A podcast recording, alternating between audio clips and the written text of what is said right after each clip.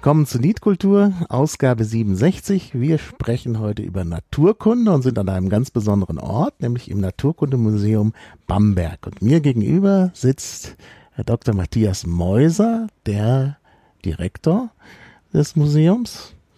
Und ja, es ist das erste Mal, dass ich mit einem Museumsdirektor spreche. Herr Meuser, stellen Sie sich mal vor. Hm, das glaube ich nicht, dass Sie mit einem Museumsdirektor sprechen. Ich bin nämlich kein Direktor, ich bin der Museumsleiter. Also da muss man schon aufpassen. Ah. Äh, das sind akkurate Dienstbezeichnungen.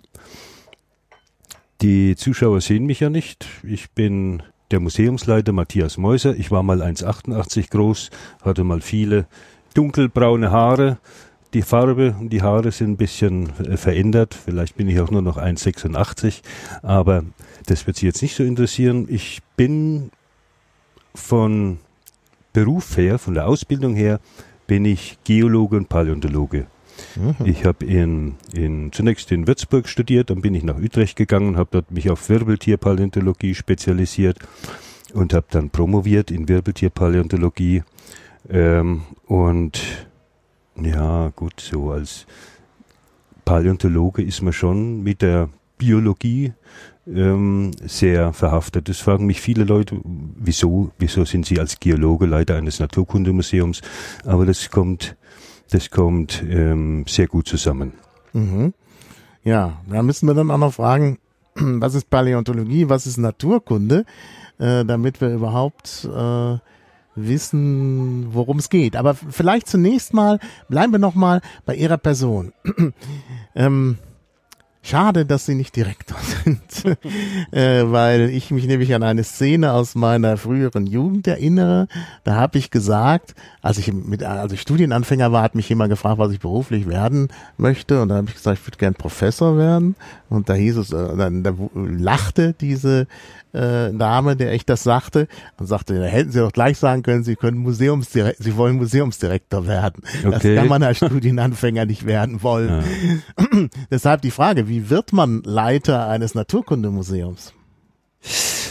Ähm, eigentlich durch Interesse. Man mhm. muss sich schon bemühen. Also ich habe ja dann eine, eine sagen wir mal, sehr wissenschaftliche Spezialisierung gehabt. Und ich habe mich damals, als ich äh, soweit war, bei diversen Museen äh, beworben. Aber es gab im ganzen, äh, in ganz Deutschland und im näheren äh, europäischen Ausland nur eine einzige Stelle, die auf meine Spezialisierung zugeschnitten wäre. Und die hat damals ein Kollege bekommen, der, der viel mehr Erfahrung hatte. Und dann war ich erstmal ja vor nichts gestanden. Ich habe dann auch sogar eine Umschulung gemacht, aber ich habe eben sehr viel Interesse gehabt, habe viel Kontakte gehabt und durch die Kontakte habe ich erfahren, dass in Bamberg ein Museumsleiter gesucht wird. Und habe ich mich beworben. Es war ein Auswahlverfahren in vielen Stufen, sage ich mal. Es waren dann auch Aufgaben zu lösen, museumsdidaktische ähm, äh, Aufgaben. Naja, und im Endeffekt habe ich halt dann, dann die Stelle bekommen. Dann habe ich erstmal in München am Museum Mensch und Naturdienst gemacht eine Zeit lang. Dann bin ich ans Jura-Museum gegangen und habe dort noch Erfahrungen gesammelt. Und dann bin ich hier 1900 88 oder 89 angetreten mit, äh, mit dem Auftrag, das Naturkundemuseum Bamberg, was ja damals noch so auf dem äh, Stand eines Naturalienkabinetts war, äh, zu einem modernen Museum zu machen. Mhm. Ja, da sind wir schon äh, gerade mit dem Stichwort Naturalien beim ersten Thema. Ähm, was ist Naturkunde? Ähm, das ist eine Frage, die ist wahrscheinlich ebenso leicht wie schwer zu beantworten. Ja, also wenn man Naturkunde googelt, man kommt auf Naturkundemuseum.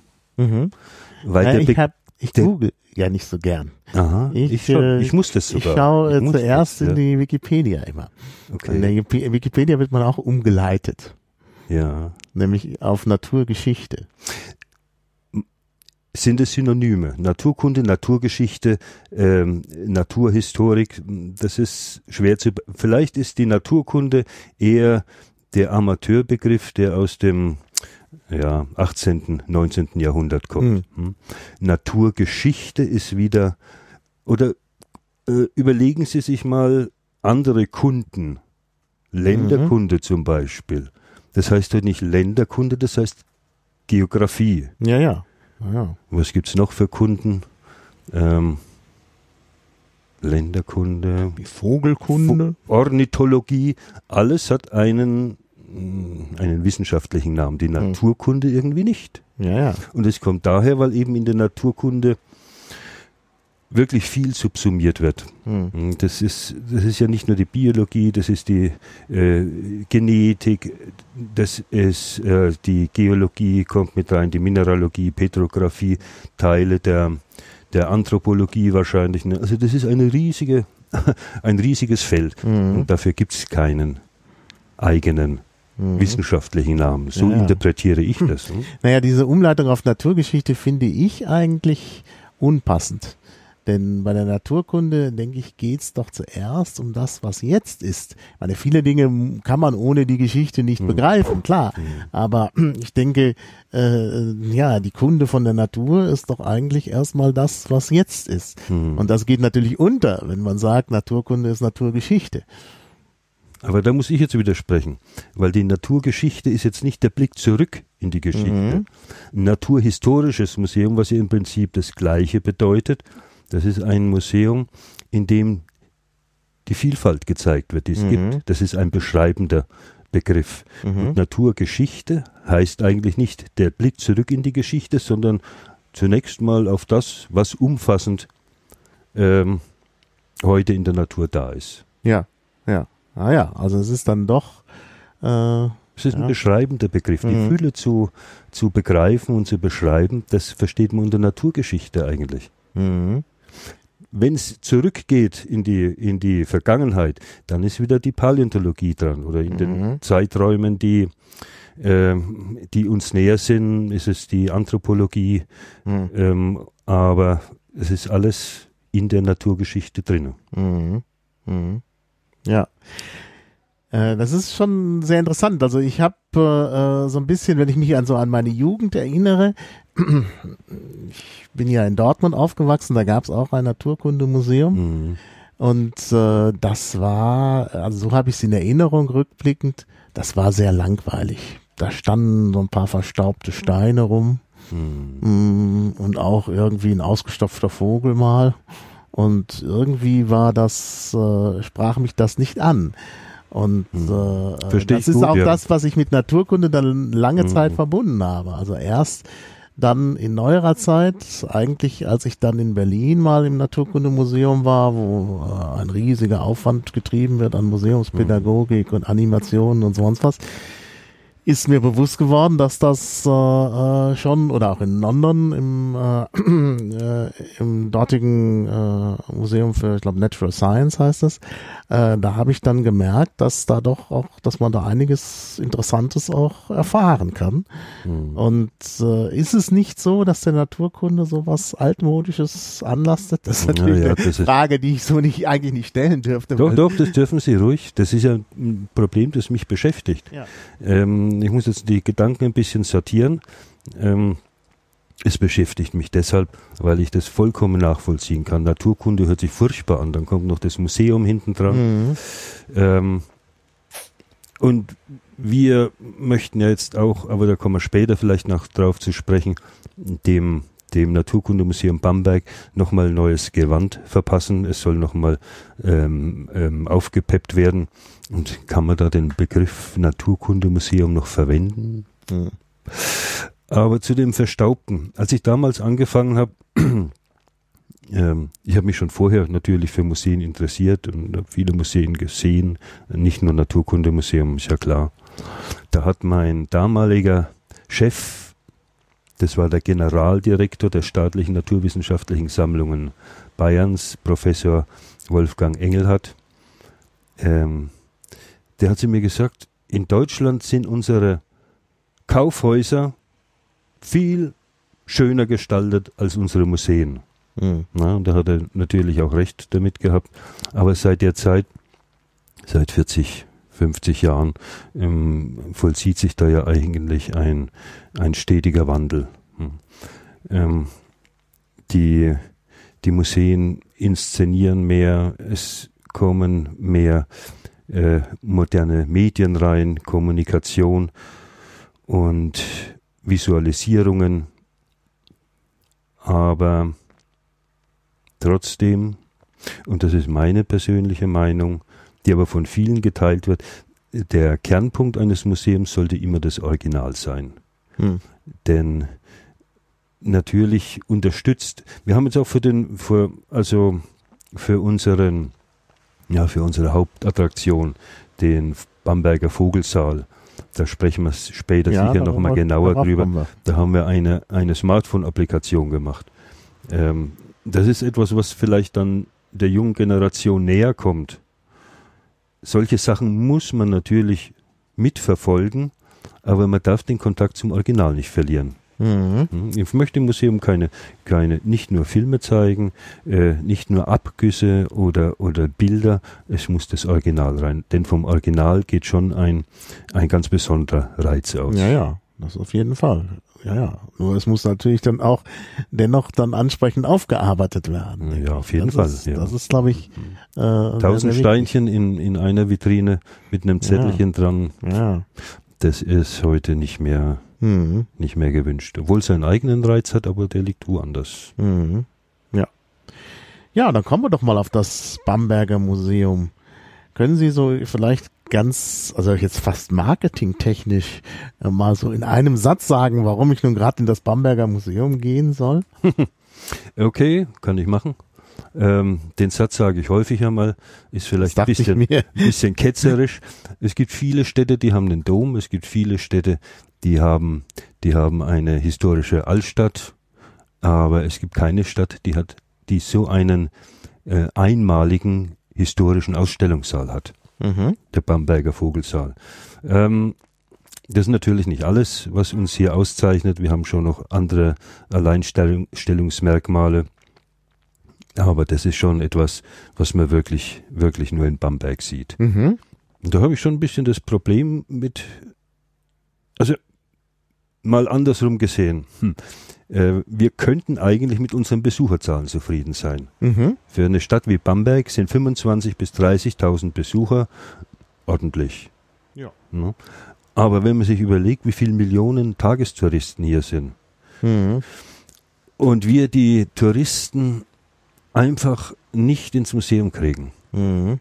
Dann denke ich mir manchmal, es fehlt uns irgendein Trick, wie wir das kommunizieren können, dass es hier was ganz Besonderes zu sehen gibt. Mhm. Aber ein Tagestourist, der, der geht halt der geht in die Altstadt, in die historische mhm. Altstadt, ja. der guckt sich den Dom an, vielleicht trinkt er einen Schlenkerler mhm. und dann ist er wahrscheinlich müde und geht nicht mehr in ein Naturkundemuseum. Mhm. Und wenn es noch so einen schönen Vogelsaal hat. Ja, ja. Aber äh, da fehlt uns noch der Trick. Vielleicht sind unter unseren Hörern ja. einige interessierte, kreative Köpfe, mhm. die uns da einen, einen Tipp geben können. Ja, das äh, ja, das können wir ja mal so als äh, Auftrag ausgeben. Äh, ja, dann kommen wir doch vielleicht gleich mal zu diesem Vogelsaal. Was, womit, was hat es damit auf sich? Also die Leute können ja jetzt, äh, ich will noch dann auch ein Foto online stellen, dann so ein Foto sehen, aber das ist ja vielleicht noch nicht äh, äh, ausdrucksstark genug. Hm, vielleicht kann man kurz beschreiben, was das ja. ist und worum es geht. Wenn ich dazu ein ganz klein wenig ausholen darf, geht ja nicht nur um die Naturkunde und um den Vogelsaal. Es geht ja auch um, also, ja, um den, um den geschichtlichen Gesamtzusammenhang. Der Saal wurde 1791 von einem Fürstbischof gegründet, Fürstbischof Franz Ludwig von Erthal. Der ist in Bamberg äh, wohl bekannt und ich glaube auch bis heute noch irgendwie geschätzt, jedenfalls mehr als die anderen, äh, ja, anderen Fürstbischöfe, die sich damit mh, mit barocken ähm, Vergnügungen unter anderem einen Namen gemacht haben. Aber der äh, Franz Ludwig von Erthal, das war eben ein, ein sehr asketischer, sparsamer, weitblickender, aufgeklärter äh, Regent, der ausschließlich für sein Volk gelebt hat. No, da er Fürstbischof war, der war Fürstbischof von, von Bamberg und von Würzburg, Und in seiner Eigenschaft als Fürstbischof war er natürlich auch für die weltlichen Sachen zuständig. Mhm. Unter anderem unterstand ihm äh, die Universität. Und ähm, auf die Universität hat er schon ein großes Augenmerk gelegt, dass das alles gut läuft und wirklich äh, modern, zu den damaligen Begriffen modern zugeht. Und da gibt's noch so eine, eine, äh, eine Geschichte. Damals waren, heute sind ja äh, Starköche unterwegs, die verteilen für irgendwelche Hotels Sterne. Mhm. Damals gab's die Bildungsreisenden ähm, die sind durch die Bibliotheken, Universitäten gezogen und haben Publikationen darüber geschrieben und haben das bewertet. Mhm. Und da kam einer nach Bamberg, der Johann Gotthelf, Gotthelf hieß er, glaube ich, Hirsching. Und er hat geschrieben, dass es im gesamten Heiligen Römischen Reich keine Universitätsbibliothek gibt, die so lausig ist wie die in Bamberg. Mhm. Das hat dem Fürstbischof natürlich gestunken. Mhm. Und dann hatte hier im ehemaligen Jesuitenkolleg äh, einen Gebäudeflügel entkernen lassen und hat, hat, eine, dort, hat dort eine wunderbare äh, zweigeschossige Bibliothek einbauen lassen. Mhm. Und die Bibliothek war ein Attribut der Universität. Im, dann hat er einen Lehrstuhl für Naturgeschichte gegründet.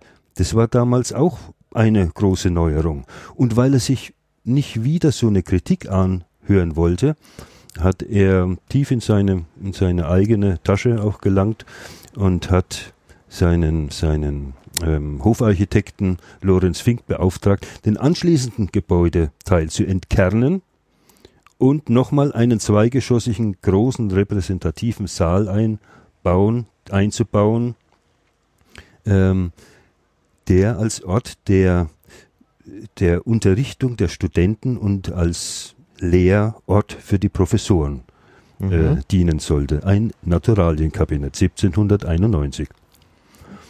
Und das war dann der Vogelsaal. Das wurde, das dann, wurde dann zum Vogelsaal. Ne? Ah, ja. Der Fürstbischof hat auch gleich etliche Sammlungen gekauft.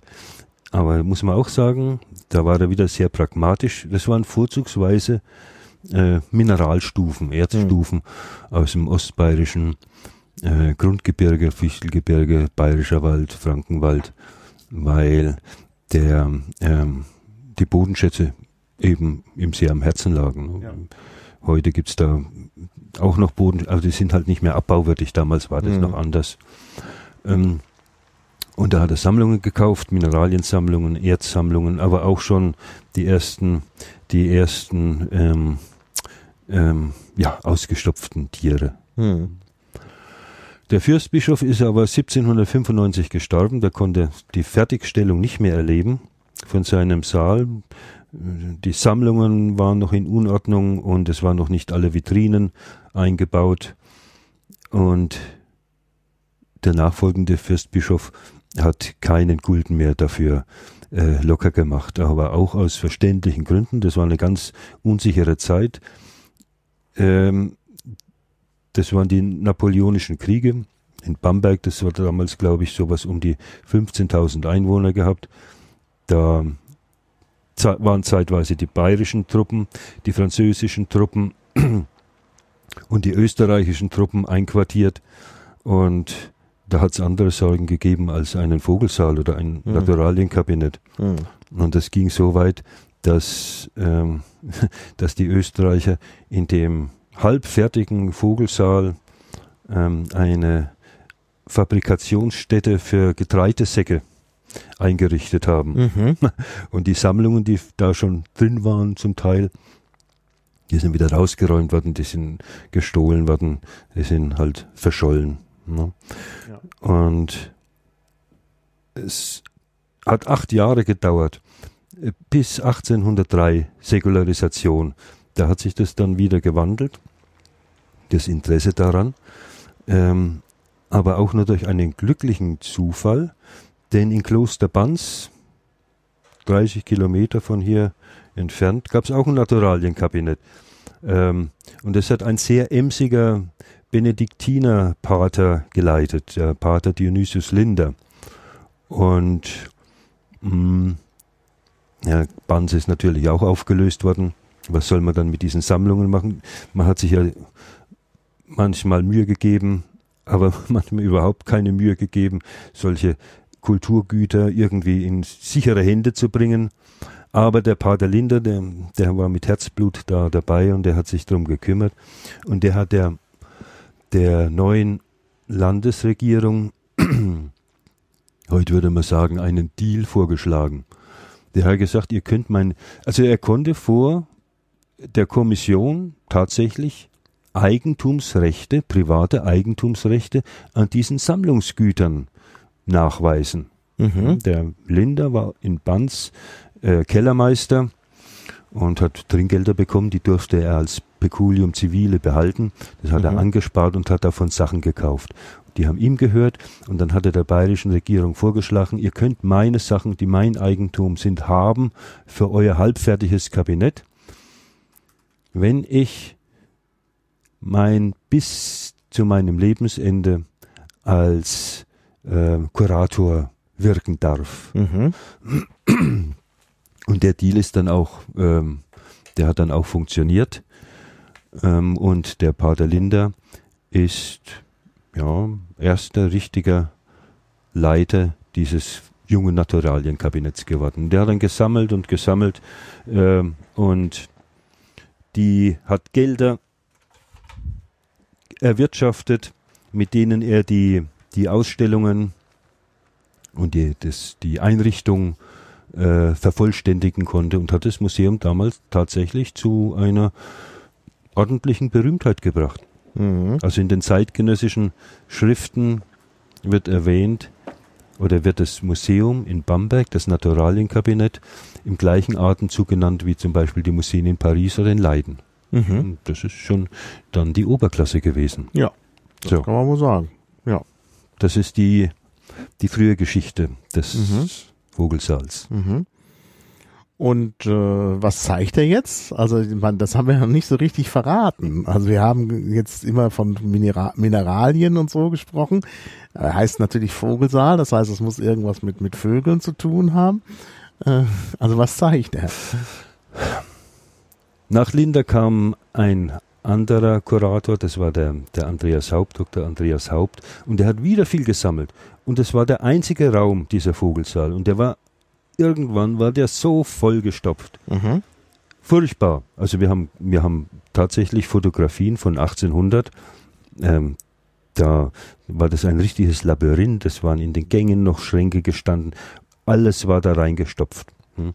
Und das war natürlich irgendwann nicht mehr tragbar. Und der Dr. Haupt hat es geschafft, diesem Kernsaal weitere Räume anzufügen.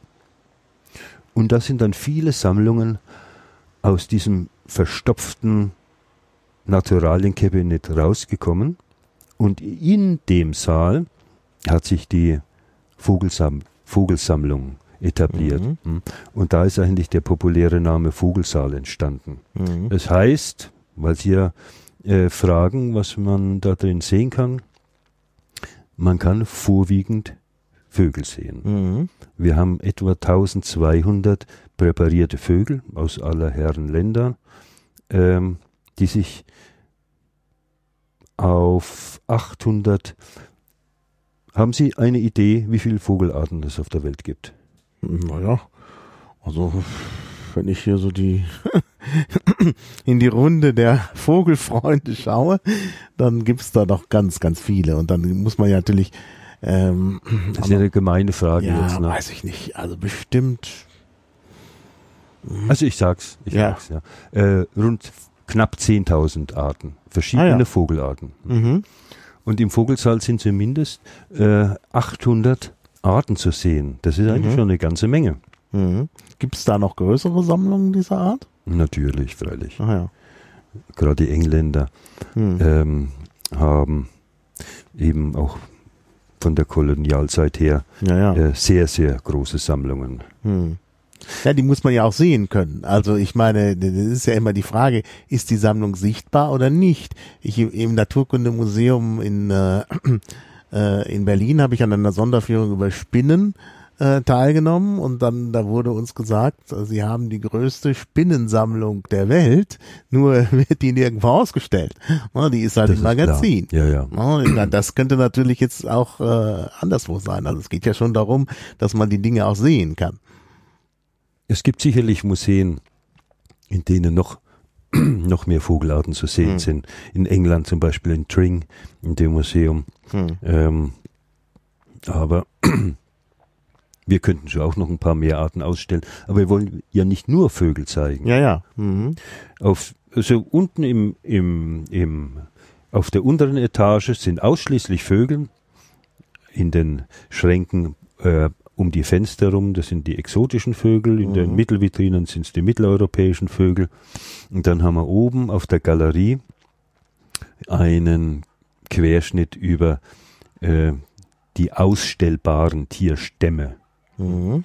Die meisten Tierstämme, das weiß man noch nicht, die sind halt so klein, äh, das sind verschiedenste ähm, ähm, Bakterien und, und Archäen, kann man ja nicht ausstellen, aber ja, ja. äh, die ausstellbaren Tierstämme haben so einen Querschnitt, es geht Mhm. los mit den, mit den Nesseltieren, also Korallen, Mhm. geht weiter über die, über die Armfüße, über die Schnecken, Muscheln, Krebse, Krebstiere, ähm, Fische, Reptilien, Amphibien und nochmal Vögel und Säugetiere. Mhm. Und ähm, es ist schon alles, die Schränke sind gut besetzt. Aber das ist ja auch ein, ein Kennzeichen eines Naturalienkabinetts. Für uns Mhm. ist der Vogelsaal ja eigentlich ein Gesamtexponat. Hm. Ja. Ja. Wir mussten den ja auch vor, vor ähm, einigen Jahren komplett sanieren, weil ähm, sich Farbtafeln abgelöst haben und er war in ganz Mhm. schlechten Zustand, da haben wir den komplett neu saniert. Ähm, nach Befunden von den Denkmalschützern, er ist jetzt wieder in einem Zustand, wie er ganz früher war. Wir haben wieder einen neuen Farbdreiklang mit, mit Blau, Weiß und Gold eingebracht, so wie es früher war.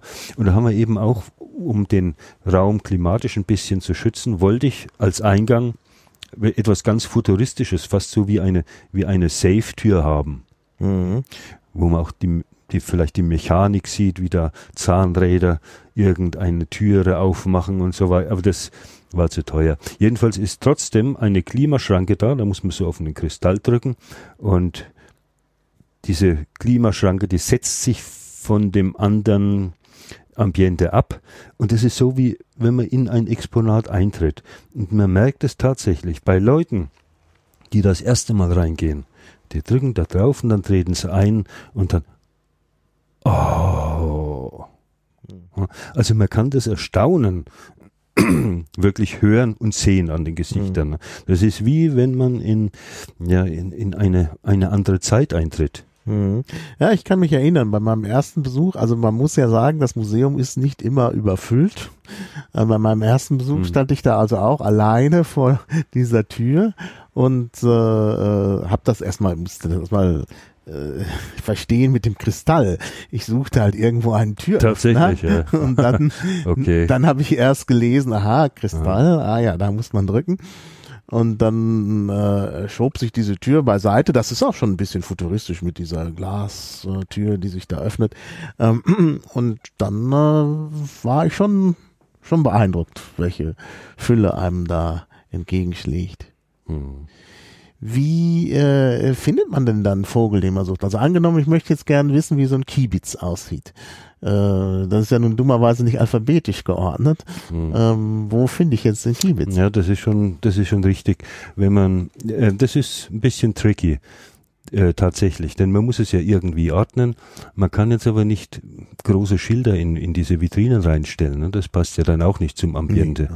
Äh, a- aber wenn man sich, wenn man weiß, und das steht auch im Faltblatt beispielsweise, dass man da Mhm. beim Eintreten mitnehmen kann, dass in den, in den Mittelvitrinen die mitteleuropäischen Vögel sind. Mhm. Und man hat eine Idee, wie der aussieht, der Kiebitz, oder in welche Gruppe der gehört, dann findet man den schon. Mhm. Aber es ist, es ist nicht ganz einfach, in der Fülle das Kleine zu finden. Ja, ja, genau. Also ich habe mich schwer getan. Kiebitz habe ich lange gesucht, aber ich habe ihn dann doch gefunden. Er ist irgendwie unten in der Mitte. Richtig, genau.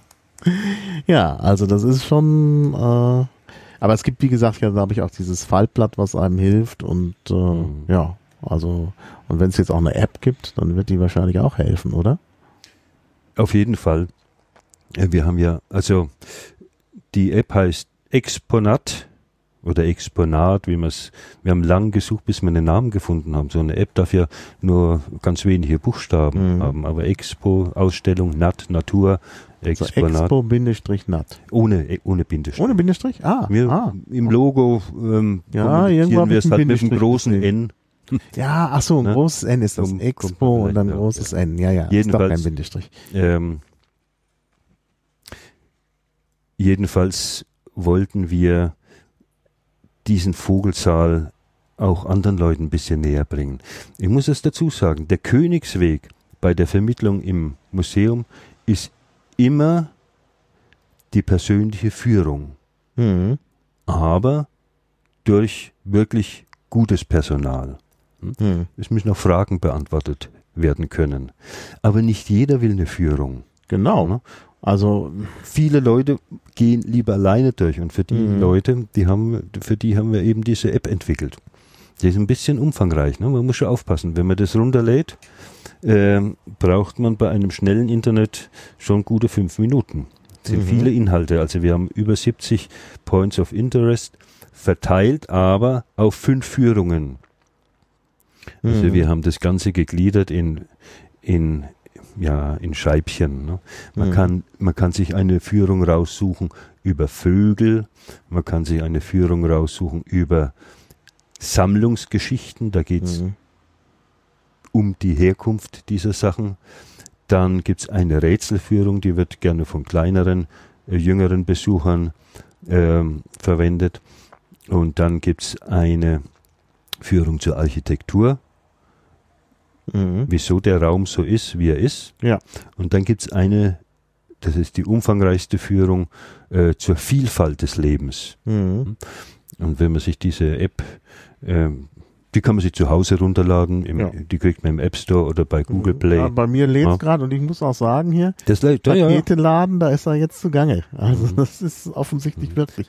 Also man muss den offline Inhalt runterladen. Mhm. Und das ist doch ziemlich umfangreich, weil wir haben das, wir wollten das multimedial machen und das mhm. ist uns auch, glaube ich, gut geglückt. Die Inhalte sind wirklich sehr schön. Wir haben mhm. Filme, also Videos, wie die Tiere, dass man die Tiere in der Natur sieht, ne? dass man mhm. praktisch die Natur in den Saal holt. Mhm. Oder bei den Vögeln haben wir die, so die, die Laute, die Rufe, Balzrufe und so weiter. Mhm. Äh, wir haben 3D Animationen, also dass man sich praktisch so ein Exponat aus dem aus der Vitrine rausholen kann und von allen Seiten betrachten kann. Mhm. Wir haben Hörspiele eingebaut, äh, die von richtig guten äh, Schauspielern gesprochen wurden und auch natürlich geschriebenen Text und gesprochenen Text. Das ist alles sehr, sehr vielfältig. Also es macht schon Spaß, damit, damit umzugehen. Mhm. Ja, kann man Und wenn man das nicht von zu Hause runterladen will oder man schafft es irgendwie nicht, weil man keinen kein, kein, äh, ordentlichen Internetzugang hat, dann kann man sich hier äh, am Museum, am Eingang über Bayern WLAN mhm. äh, die App aufs eigene Smartphone holen oder man nimmt sich eins unserer Leihgeräte, da ist mhm. schon drauf, das braucht man bloß nehmen und kann damit losziehen. Mhm. Und dann wird man auch geortet und äh, im Museum und dann wird man auch geortet. Also die, die, ähm, die App zeigt einem an, wo man gerade steht. Und das geht durch einen blauen Punkt. Über, über, gibt's da solche? Das geht über iBeacons iBeacons, ja, ja, das ist ja genau richtig. Das ist halt genau Stand der Technik, ja, wunderbar. Ja, aber es ist, das muss ich dazu sagen, die Inhalte von der App sind klasse und das ist alles, alles rund. Nur diese, dieses Indoor Positioning System, mhm. das funktioniert noch nicht so toll. Also man darf sich nicht nur drauf verlassen. Mhm. Wenn man jetzt ein iPhone hat oder eins unserer äh, Apple-Geräte, Darf ich das so sagen? Ja, ja also, okay, ich nehme es zurück. Kann man ja nachher rausschneiden, ne? ja, nee, wir schneiden das jetzt nicht raus. Also es gibt Da funktioniert es besser. Aha. Da kommt dann ein blauer Punkt und ein Signal, wenn man an einer Vitrine vorbeikommt, wo ein Inhalt zu sehen ist, abzurufen ist. Mhm. Ähm, bei den anderen Geräten ist es ein bisschen zäher. Mhm. Download erfolgreich. Also jetzt endlich ist es da. Okay. Also wirklich viel, was man da an, an, an, an Informationen hat. Jetzt sehe ich noch nicht ganz, wie es funktioniert, aber wird dann wird sich zeigen. Äh, ja, also finde ich schon gut, dass es so eine App gibt und und äh, dass dass man da die Möglichkeit hat. Denn ich muss wirklich sagen, auch wenn Sie sagen, äh, die Führung ist der Königsweg, ich finde Führung oft äh, problematisch, weil man dann gehetzt wird, weil man dann eigentlich nicht seinen eigenen Rhythmus hat. Mhm. Und ich äh, bin mehr so der kontemplative Typ. Kann ich gut verstehen. Möchte dann ja. da mal gucken, wo es mich interessiert und nicht unbedingt da gucken, mhm. wo es mich nicht äh, interessiert oder wo es mich weniger interessiert. Und deshalb möchte ich eigentlich dann äh, wirklich auch meine Ruhe haben. Und das kann ich mhm. natürlich besser, wenn ich sozusagen meinen eigenen Rhythmus äh, haben kann. Dann sind Sie der perfekte Ansprechpartner für diese App. Ja, ich werde mir diese App in Ruhe anschauen. Also mhm. wie gesagt, jetzt Und hier so nebenbei komme ich jetzt nicht so gut damit zurecht, mhm. aber aber wenn ich mich darauf konzentriere, bestimmt. Ich kann es Ihnen ja mal. Upsa. Na, wir können auch sie gemeinsam ja, anschauen. Das ist ja vielleicht auch nicht uninteressant. Die Leute zu Hause können sich die ja auch anschauen, also Exponat in einem Wort, aber mit großem N gibt's für Android und Apple und äh, ja, von daher so. kein Problem. Und da ja. sieht man auf dem Bildschirm erstmal eine, eine Karte von Bayern genau. und bei Bamberg dieses blaue Logo. Ja. Das ist das deshalb, weil unsere App hier in Bamberg, das ist der Start für ein Netzwerk.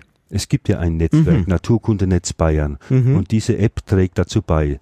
Da kommen nämlich später noch die Inhalte von den anderen verwandten Museen drauf, zum Beispiel in Bayreuth, in Nördlingen, in mhm. Eichstätt. Mhm. Äh, sicherlich, das sind die vier Regionalmuseen, die wir momentan in unserem Naturkundenetz haben. Aber das mhm. wird erweitert. Äh, weil andere Museen auch schon Interesse angemeldet haben, da teilzunehmen. Mhm. Ja. Wir sind die Ersten, darum ist jetzt nur ein blauer Punkt und da drücken wir jetzt mal drauf. Ah, kommt, das habe ich nicht da. gemacht, weil ich dachte, ich weiß ja, wo ja. ich bin. Und jetzt spricht der Fürstbischof. Ah ja. Hm, das ist eine Animation. Unser Fürstbischof Franz Ludwig von Erthal erzählt jetzt, ähm, was man jetzt da sieht, wie das zustande gekommen ist. Mhm. Der spricht ein bisschen lang, den kann man aber abwürgen. Hm? Ah, und ja, dann kommt man ja. zu den fünf Führungen ja. und da kann man, ich interessiere mich jetzt mal, sage ich mal, für, ich interessiere mich für Vögel, ich will was über die Vögel wissen. Und da führt uns jetzt ein fiktiver Naturforscher. Ich bin heute Ihr Reisebegleiter. Mhm. Mein Name ist Emil Küster. Emil Küster. Aber Sie können gerne Emil zu mir sagen. Und er reist jetzt mit seinem Flugzeug. Mhm. In verschiedene Kontinente, wo die Tiere vorkommen, die Vögel, die er vorstellen mhm. möchte. Ja. Ich mach den jetzt. Ja, wir brechen es lieber ab, denn am Ende sind diese Sachen alle urheberrechtlich geschützt und mm. wir werden dann verklagt. Naja, man sieht ja nichts. Hm? Ja, also, ja, aber auch die, die, der, der Ton ist geschützt. Ja, aber den haben wir bezahlt. Ja, ja. Gut, aber okay, nur okay. Bei die Lizenz lässt es wahrscheinlich nicht zu, das jetzt kostenlos zu verteilen im Internet. Bei den, doch. Also ja, gut, nee, da können wir später mal drüber reden. Interessiert mich sehr, ja. aber sie ist ja frei zugänglich mhm. im Internet. Mhm. Aber das muss ich dazu sagen, bei den Bildern gibt's natürlich schon rechtliche Sachen, denn die mussten wir zum großen Teil erbetteln. Mhm. Also für die Fülle an Bildern und Videos, die wir da verarbeitet haben, das hätte man nicht bezahlen können. Ja, ja. Hm, und es gibt verschiedene Institutionen, die einem dann helfen oder Privatpersonen, mhm. die gute Sachen, tolle Sachen haben und die sich dann sogar freuen, wenn man das verwendet. Ja, ja. ja Aber es ist ein ja. Riesenaufwand. Mhm. Ein Riesenaufwand, diese ganzen Sachen beizuschaffen. Ja, ja, klar. Das denke ich schon. Und das äh, haben Sie hier alles gemacht? Nee, nee. Also, das hat die Frau äh, Dr. Bugler mitgemacht, das ist unsere wissenschaftliche Mitarbeiterin. Mhm. Wir haben das zusammen gemacht. Also, also alleine. sie war ja jetzt nicht sie selbst, sondern sie äh, das Museum. Das also Museum. Sie ja, und ja. ihre Mitarbeiter. Ja. ja. ja. Mhm. Also sozusagen Neudeutsch In-house. Eine In-house-Produktion.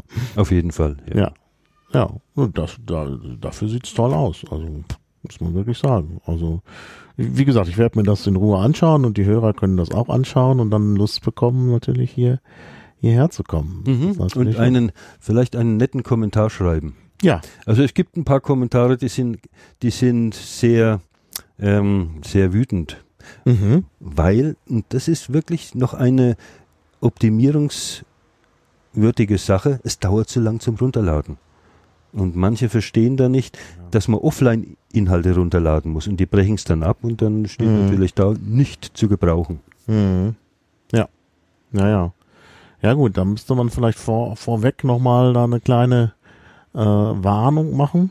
Aber ansonsten, also ich denke, dass das, äh, dass man eigentlich schon Verständnis dafür hat, dass es dauert, äh, Sachen runterzuladen. Ich bin da nicht so fit drin in Apps, wenn ich ganz ehrlich bin. Hm. Ich weiß nicht, wie lang, wie lange hm. das bei anderen dauert. Doch, doch, bei anderen, also ich habe ja die eine oder andere Museums-App auch auf meinem mhm. Gerät. Und äh, zum Beispiel im Städel-Museum in Frankfurt, da muss man auch äh, warten. Und wenn eine Sonderausstellung ist, gibt es natürlich dann auch wieder Sonderprogramme, die man runterladen muss und zum Teil sind die auch kostenpflichtig. Also ich war bei einer Ausstellung, da musste ich dann, äh, äh, da ging es um Monet und Bonnard, glaube ich, ja, Monet und Bonnard und da musste ich dann was bezahlen. Es war wenig, ich glaube 99 Cent oder so, mhm.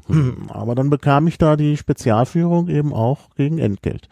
Das ist halt so ein, so ein Mischansatz. Also nicht alles kostenlos, sondern eben manches kostenlos, manches nicht. Das war sicherlich eine Sonderausstellung. Ja, das war eine Sonderausstellung. Ja, ja. Das ist jetzt hier für längere Frist gedacht.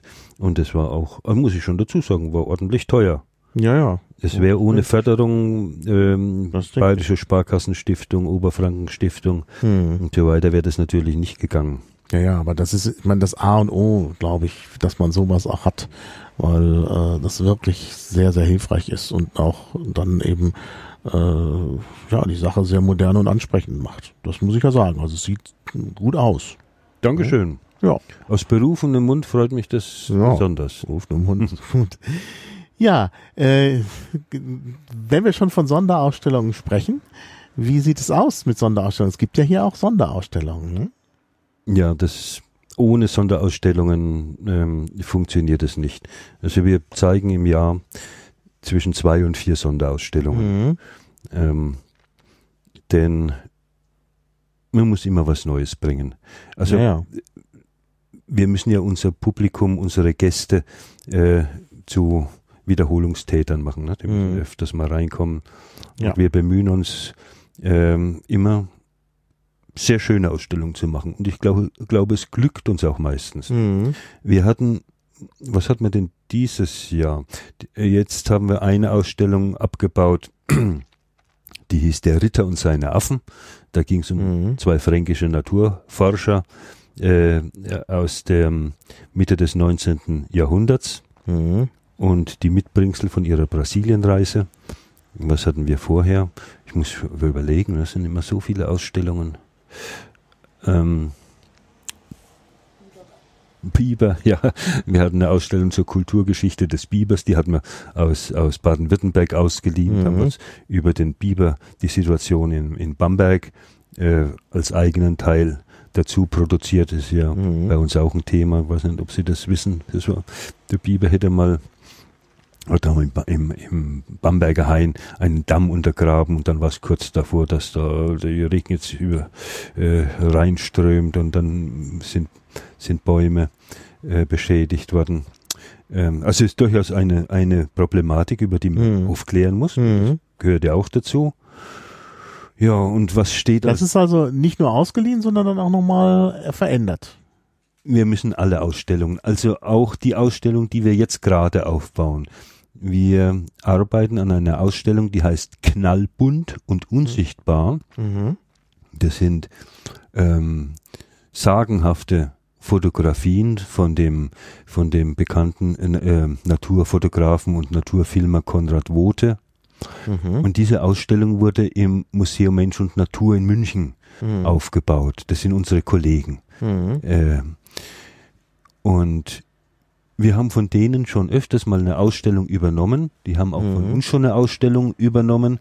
Aber man muss so eine Ausstellung immer anpassen. ja. an die eigenen Räumlichkeiten. Ja. Mhm. Wir haben jetzt im vergangenen, vor zwei Jahren ein endlich mal nach 20 Jahren ein, ein wunderbares Stellwandsystem uns angeschafft und damit kann man jetzt eigentlich sehr, sehr attraktive Ausstellungen mhm. machen.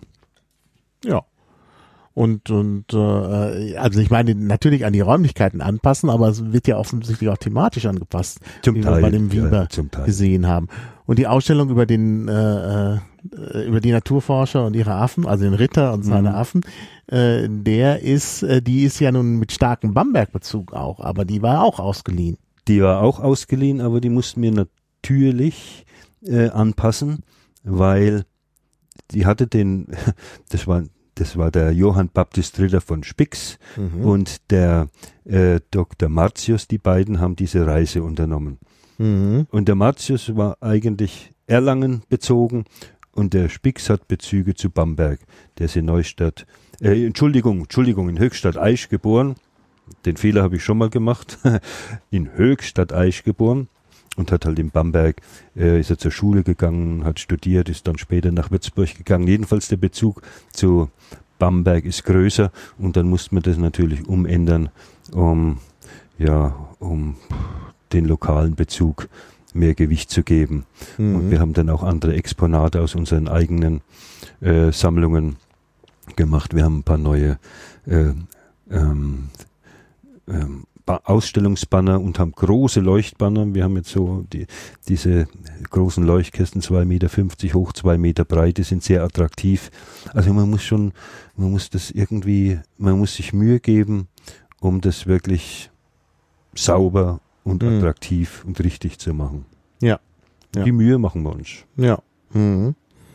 Genau. Und, und äh, kann man irgendwie äh, das ermitteln, wie viele Leute dann speziell zu diesen Sonderausstellungen kommen oder wegen der Sonderausstellungen kommen? Ja, das, das ist, das sind keine verlässlichen Zahlen. Mhm.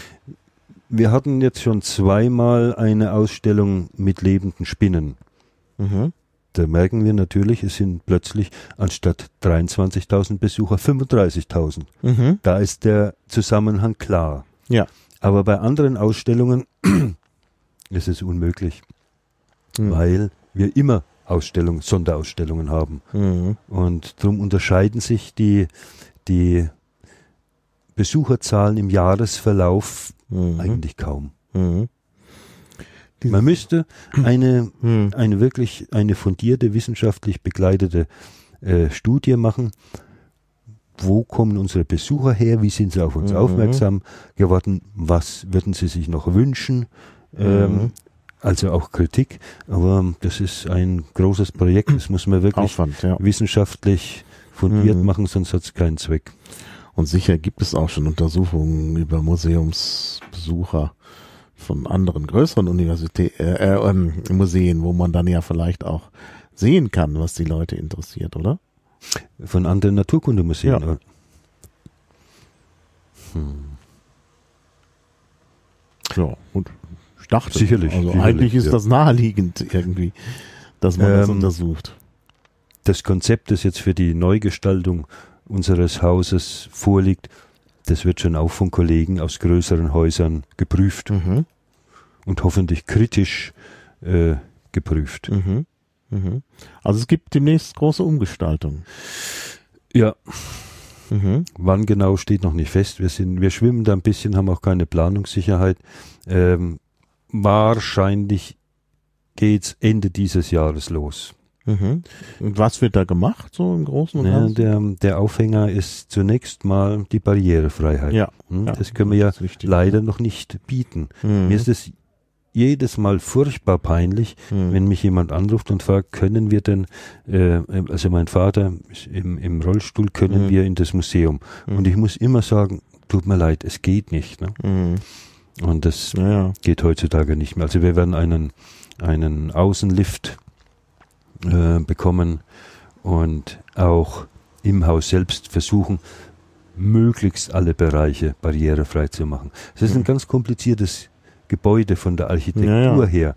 Es mhm. ist sehr verschachtelt, es ist ein Zwischenstockwerk mhm. und es ist nicht alles barrierefrei zu erreichen dann, aber 90 Prozent oder 80 Prozent, sagen wir mal. Mhm. Mhm. Und der zweite Gesichtspunkt ist natürlich, dass die Dauerausstellungen inzwischen ähm, sehr in die Jahre gekommen sind ähm, und die bedürfen einer, einer wirklichen Neukonzeption und Ja. Neuausrichtung. Hm. Und- Also wir werden die Thematik ein bisschen verschieben. Mhm. Mhm. Und darf man da schon was erfahren oder? Ja, wir haben jetzt Abteilungen, also man sollte das ja nicht so in Abteilungen gliedern. Das Mhm. ist so, ein, so eine Systematik, die, die, die man eigentlich aufweichen müsste. Aber noch haben wir diese Abteilungen, zum Beispiel dynamische Erde, das ist Mhm. Geologie, Plattentektonik, also ein ganz allgemeines Thema. Solche Abteilungen wird es dann nicht mehr geben.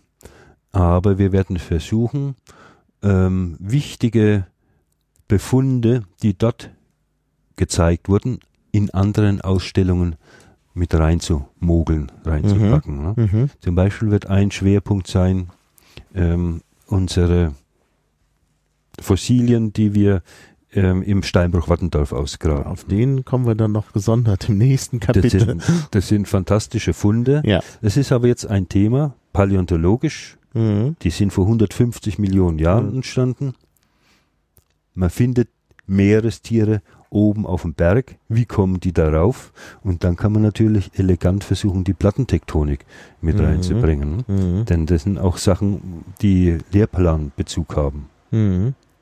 Aber insgesamt soll die Ausrichtung noch mehr auf das Regionale gehen, weil das Regionale ist die Stärke von kleinen Museen. Mhm. Wir sind ein kleineres Museum und wir dürfen uns eigentlich nicht anmaßen, irgendwelche großen Zusammenhänge zu versuchen, umfassend darzustellen. Das wird nicht gelingen.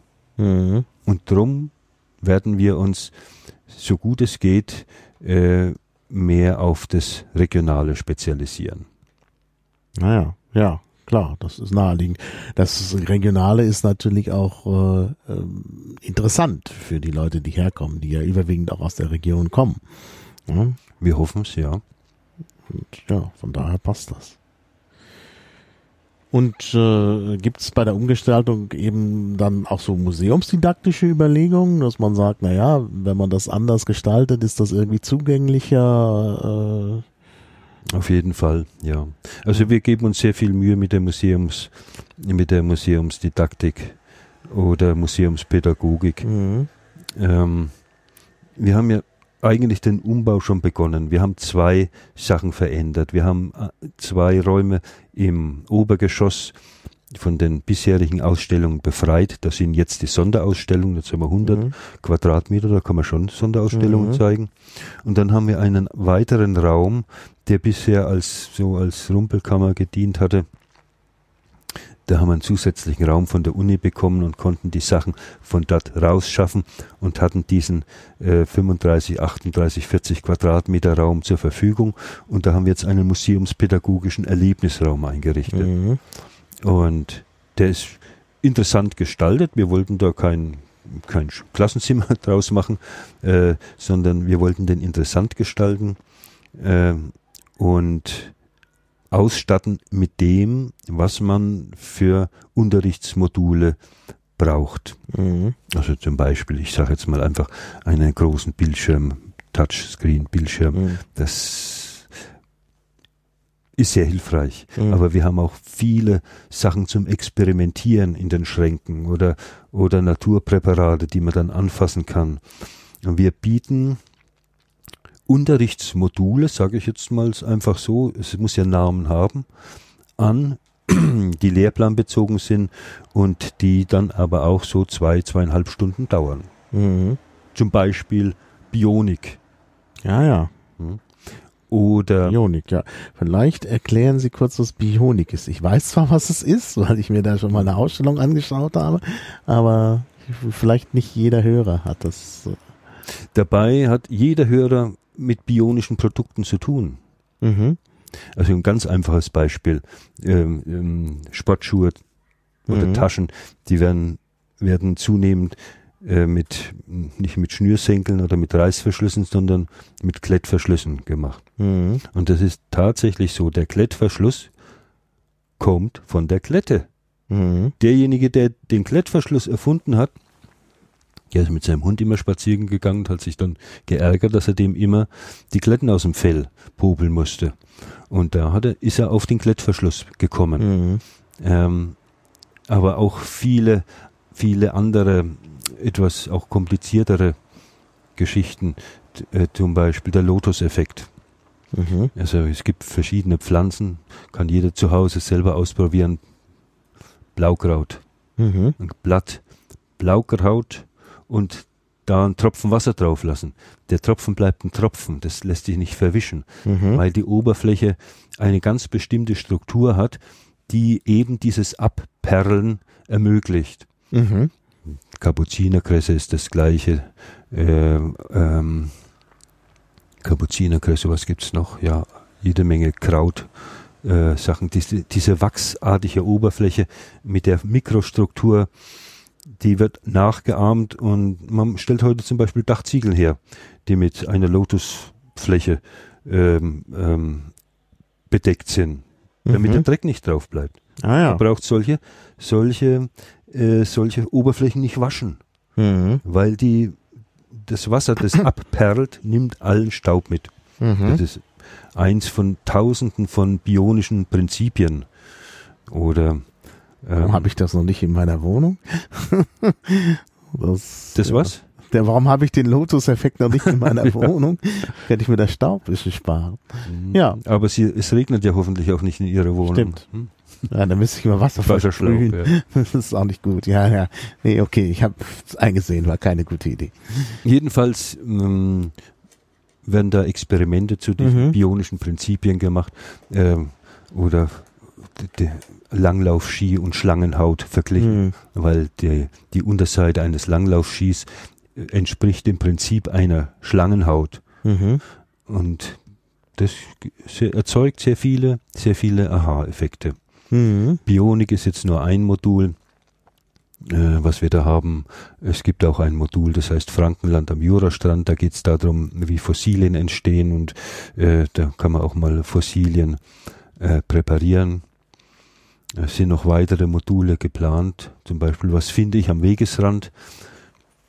Weil viele Besucher, also wir möchten schon irgendwie den Bezug. Es ist, wir sind ja in einer Zeit, die mh, wo nicht nur ich eine gewisse Entfremdung von der Natur empfinde, bei vielen Leuten, Mhm. bei Stadtleuten, Mhm. bei Stadtkindern. Die Entfremdung von der Natur ist groß und das ist etwas, was wir, was wir gerne ein bisschen mitarbeiten möchten, dass diese Entfremdung, mh, wir wird sie nicht auflösen können, aber äh, man muss helfen, dass die nicht zu groß wird. Mhm. Wie viele Kinder wissen heute noch, was eine Amsel ist zum Beispiel? Ja. Ja. Oder wenn man irgendwas am Wegesrand findet, was ist das? Es kommen immer wieder Leute und die bringen uns verschiedene Fundstücke und, und wir sollen das dann bestimmen, was wir auch gerne machen. Aber das bringt schon wieder einen Kontakt zur Natur und das möchten wir auch den, den Kindern, den Kindern vermitteln. Angestrebt ist auch noch ein, ein, wir hatten vor ein paar Jahren mal eine Ausstellung, Sonderausstellung Restlos gut essen. Die ist gut angekommen bei den Schulen vor allem, weil das auch ein, ein heißes Thema ist. Ne? Mhm. Verschwendung von Lebensmitteln und, und dieser ganze, dieser ganze Plastikwaren, äh, die Abfälle. Mhm. Also es ist unglaublich, was wir, was wir an Abfällen wegschmeißen und irgendwann ähm, wird es einfach zu viel. Beim Plastik weiß man es ja heute schon, Ja, ne? ja. wo das überall zu finden ist. Mhm. Jedenfalls ist die Ausstellung super angekommen und da wollen wir auch ein Unterrichtsmodul machen äh, für eine gesunde Ernährung und für eine Mhm. nachhaltige Ernährung. Also das sind Themen, die, die für ein ja vielleicht ein bisschen Absinn von dem klassischen Naturkundemuseum, aber da haben wir keine Berührungsängste. Das Ja. sind Aufgaben, die sind wichtig und die Mhm. möchten, da möchten wir zumindest mitarbeiten. Mhm. Gut, die, Muse die Didaktik ist das eine. Auf der anderen Seite ist natürlich ein Museum auch immer eine Forschungsstätte. Ne? Also hier wird doch sicherlich auch Forschung betrieben. Wir sind dazu laut Dienstauftrag verpflichtet. Mhm. Also wir müssen nicht nur die Sammlungen bewahren, Mhm. die es jetzt gibt. Das ist auch, das ist eine nicht zu unterschätzende Aufgabe, die Sammlungen bewahren. Wir haben jetzt viel damit zu tun, weil wir, man darf heute keine Gifte mehr verwenden. Man, muss, Mhm. man muss die Sachen immer beobachten und dann rausfischen, wenn, wenn irgendwelche Kabinettkäfer in der Insektensammlung sind. Muss das ausgesaugt werden, muss nach München zum Vergiften, Mhm. also zum Begasen. Gift darf man ja nicht mehr nehmen. Also Kabinettkäfer? Was ist das denn? Ja, da haben die, boah, das sind furchtbare Viecher, wenn ich ehrlich bin. Äh, ich kann es nicht anders ausdrücken. Ne? Wenn man nicht aufpasst, können zoologische Sammlungen innerhalb von Jahren vernichtet werden. Siehst du gerade, der heißt doch Museumskäfer, der Kabinettkäfer. Es gibt eine ganze Menge von, von diesen vers verschiedene Speckkäfer zum Beispiel. Mhm. Ähm, die sind höchst gefährlich. Ne? Die legen ihre Eier da in solche Insektenkästen rein beispielsweise oder in die oder in, in präparierte Tiere, die schlüpfen die Larven aus und die fressen halt dann ähm, an den Teilen rum. Mhm. Das darf natürlich nicht sein. Wir haben höchst wertvolle Sammlungen, also Mhm. wissenschaftlich wertvolle Sammlungen. Könnte ich jetzt lange drüber reden, aber lasse ich jetzt erst einmal. Ich will damit nur sagen, das Bewahren von den Sammlungen ist ein Ding, Mhm. aber das nächste ist natürlich das Vermitteln und das Ausstellen. Ja, das ist eine didaktische Kernaufgabe. Ja. Mhm. Aber ein Bereich ist auch äh, Sammeln Mhm. und wissenschaftliche Arbeit. Mhm. Also manchmal frage ich mich, wie, wie kann man das alles, man kann, man bringt schon alles hin, ne? aber nur mit einem unglaublichen Zeitaufwand und Mhm. das ist dann manchmal auch ein bisschen zu viel. Und manchmal bleibt auch die Wissenschaft auf der Strecke. Äh, ich selbst publiziere schon auch und mit Kollegen zusammen publiziere ich auch über unsere Wattendorfer Funde. Aber eigentlich sind wir Museumsleiter und an kleineren Museen eher die Zuträger der Wissenschaft. Mhm. Aber zumindest das muss sein. Mhm. Und Ja. da haben wir ein, ein großes, ein großartiges Betätigungsfeld gefunden seit 2004. Mm, Das sind die Plattenkalke von Wattendorf. Werde ich noch ein bisschen was dazu sagen Ja, das dürfen, ist- das hoffe ich. Ja, das ist das nächste Kapitel. Ich würde aber, bevor wir darauf kommen, lieber noch mal ein bisschen beim Museum selber bleiben. Gerne, gerne. Äh, so ein Museum kostet ja viel Geld, ne? Wo kommt das eigentlich her? Also wer bezahlt das alles? Also das ist ein bisschen versteckt, daran steht hier äh, in der Wikipedia, naja, ist eine Körperschaft. Ja, da weiß man aber nicht eine Körperschaft. Wenn man sagt, ja, ist jetzt eine Einrichtung des Freistaats Bayern, dann wüsste man, aha, das kommt aus der Staatskasse. Aber eine Körperschaft, also wo, wo kriegen sie das Geld her? Wer bezahlt sie? Der Freistaat Bayern bezahlt Mhm. mich. Das Museum, ich meine, das ist bei jedem Museum ein bisschen unterschiedlich. Mhm. Trägerschaft und, und Ja. ähm, ich kann es jetzt vom Bamberger Museum schildern. Da ist der Träger und der Eigentümer von Museum und Sammlungen Mhm. ist die Lyzeum Stiftung Bamberg. Mhm. Das ist eine universitätsnahe Stiftung.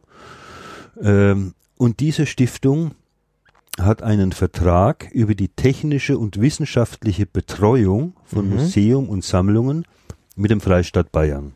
Mhm. Der Freistaat Bayern wird vertreten durch die staatlichen naturwissenschaftlichen Sammlungen Bayerns. Mhm. Bei denen sind Ah, ja. wir angestellt. Mhm. Also wir kriegen unser Gehalt, äh, weil wir bei dieser Mittelbehörde angestellt sind.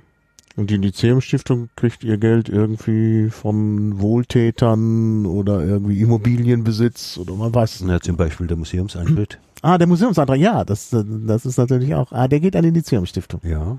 Ah ja. Und wandert aber wieder äh, in das Museum, Mhm. denn wenn über Jahre hinweg Eintrittsgelder angespart werden, Mhm. kann man damit Drittmittel einwerben.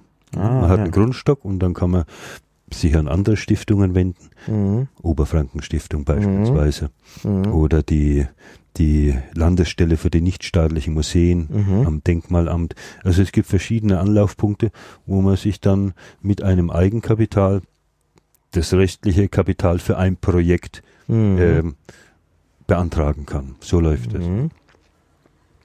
Ich meine, ein Museum ist ein Zuschussbetrieb. Ja, ja. Ne? Wie eine Schule, wie ein Theater, wie ein Schwimmbad. So ist das einfach. Einen Förderverein gibt's auch.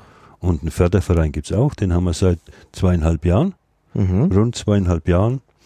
Ähm, und unser Förderverein, das ist eine, ist eine wunderbare Sache. Ja, wir, wir haben Veranstaltungen, äh, ähm, wir haben neue Mitglieder, es werden Projekte gefördert. Wir haben zum Beispiel im vergangenen Jahr ein besonders schönes Fossil aus den Wattenberger Mhm. Plattenkalken durch die Mittel des Vereins präparieren können. Und das ist schon eine, eine sehr willkommene. Also ich kann die unsere Hörer nur dazu einladen, ähm, Jahresbeitrag 20 Euro. Mhm. Das kann sich jeder leisten. Und ich glaube, für Familien sind es 30 Euro. Und Studenten. man dafür? Also außer ein gutes Gefühl.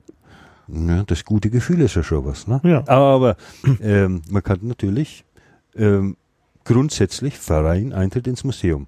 Man Ah. kann sich jede Sonderausstellung angucken. Ja. Mhm. Also das lohnt sich dann ja vielleicht schon. Wenn wir drei Sonderausstellungen ähm, im Jahr zeigen und dann sind es ja schon mal äh, drei Eintritte Mhm. über 10 Euro, Was kostet denn der Eintritt? 3,50 Euro für ja, die Erwachsenen. Okay. Ja, das ist 2 Euro für ermäßigt, Gruppen Mhm. ab 20 Personen ähm, oder Ermäßigungsberechtigte. Kinder im Schulklassenverband nur Mhm. einen Euro. Mhm. Das haben wir durchgesetzt. Mhm. Ja, wo waren wir? Ja, bei Beim der Verein. Finanzierung, beim Beim Verein. Verein. Ja. Wir Äh, verlinken den Verein. Da können die Leute das ist fein, ja. Hm. klicken, Mitglied werden und Ja. spenden natürlich auch. ja. Mhm. Naja, und das, Ja. ich meine, wir haben auch ein, ein Veranstaltungsprogramm mit Vorträgen, Exkursionen. Man kann den Austausch pflegen mit, mit interessierten äh, Vereinsmitgliedern. Und ja, man kann sich selbst auch engagieren, wenn man Mhm. Ja, das ist ja sehr schön. Also, das ist, glaube ich, ganz wichtig, weil man ja tatsächlich so eine Anbindung eigentlich auch braucht. Wie heißt es immer so schön, auch ein Museum braucht Freunde. Genau, Hm. ja. Erstaunlich, dass es den noch gar nicht so lange gibt. Also, das ist, äh, Das ist richtig, ja. ja, ja. Und das scheint, oft, also es ist bei unserem Verein nicht so, aber viele Vereine existieren ja damit äh, Spenden auf Mhm. ein Konto können, wo es drauf darf. mhm. Und das hatten wir, das hatten wir eben, ähm, das hatten wir eben bisher eigentlich, das hatten wir nicht nötig, Mhm. Ja, weil wir andere Strukturen haben, wo man Spenden annehmen konnte. naja, naja. Aber wie gesagt, bei dem Verein geht es jetzt nicht nur um die Spenden, sondern um eine Art Zusammenhalt. Mhm. Ja, ich denke, das ist sicherlich auch wichtig. Ja, Zum Beispiel, stellen Sie sich vor, also Weihnachten ist jetzt vorbei, aber das nächste Weihnachten kommt bestimmt. Ähm, ja, meistens Wenn man- sehr überraschend, ja. Wenn man irgendwie naturaffine Kinder hat Hm. und man quält sich rum, was schenke ich jetzt, was schenke ich jetzt? Eine Mitglieds Mitgliedschaft in dem Verein.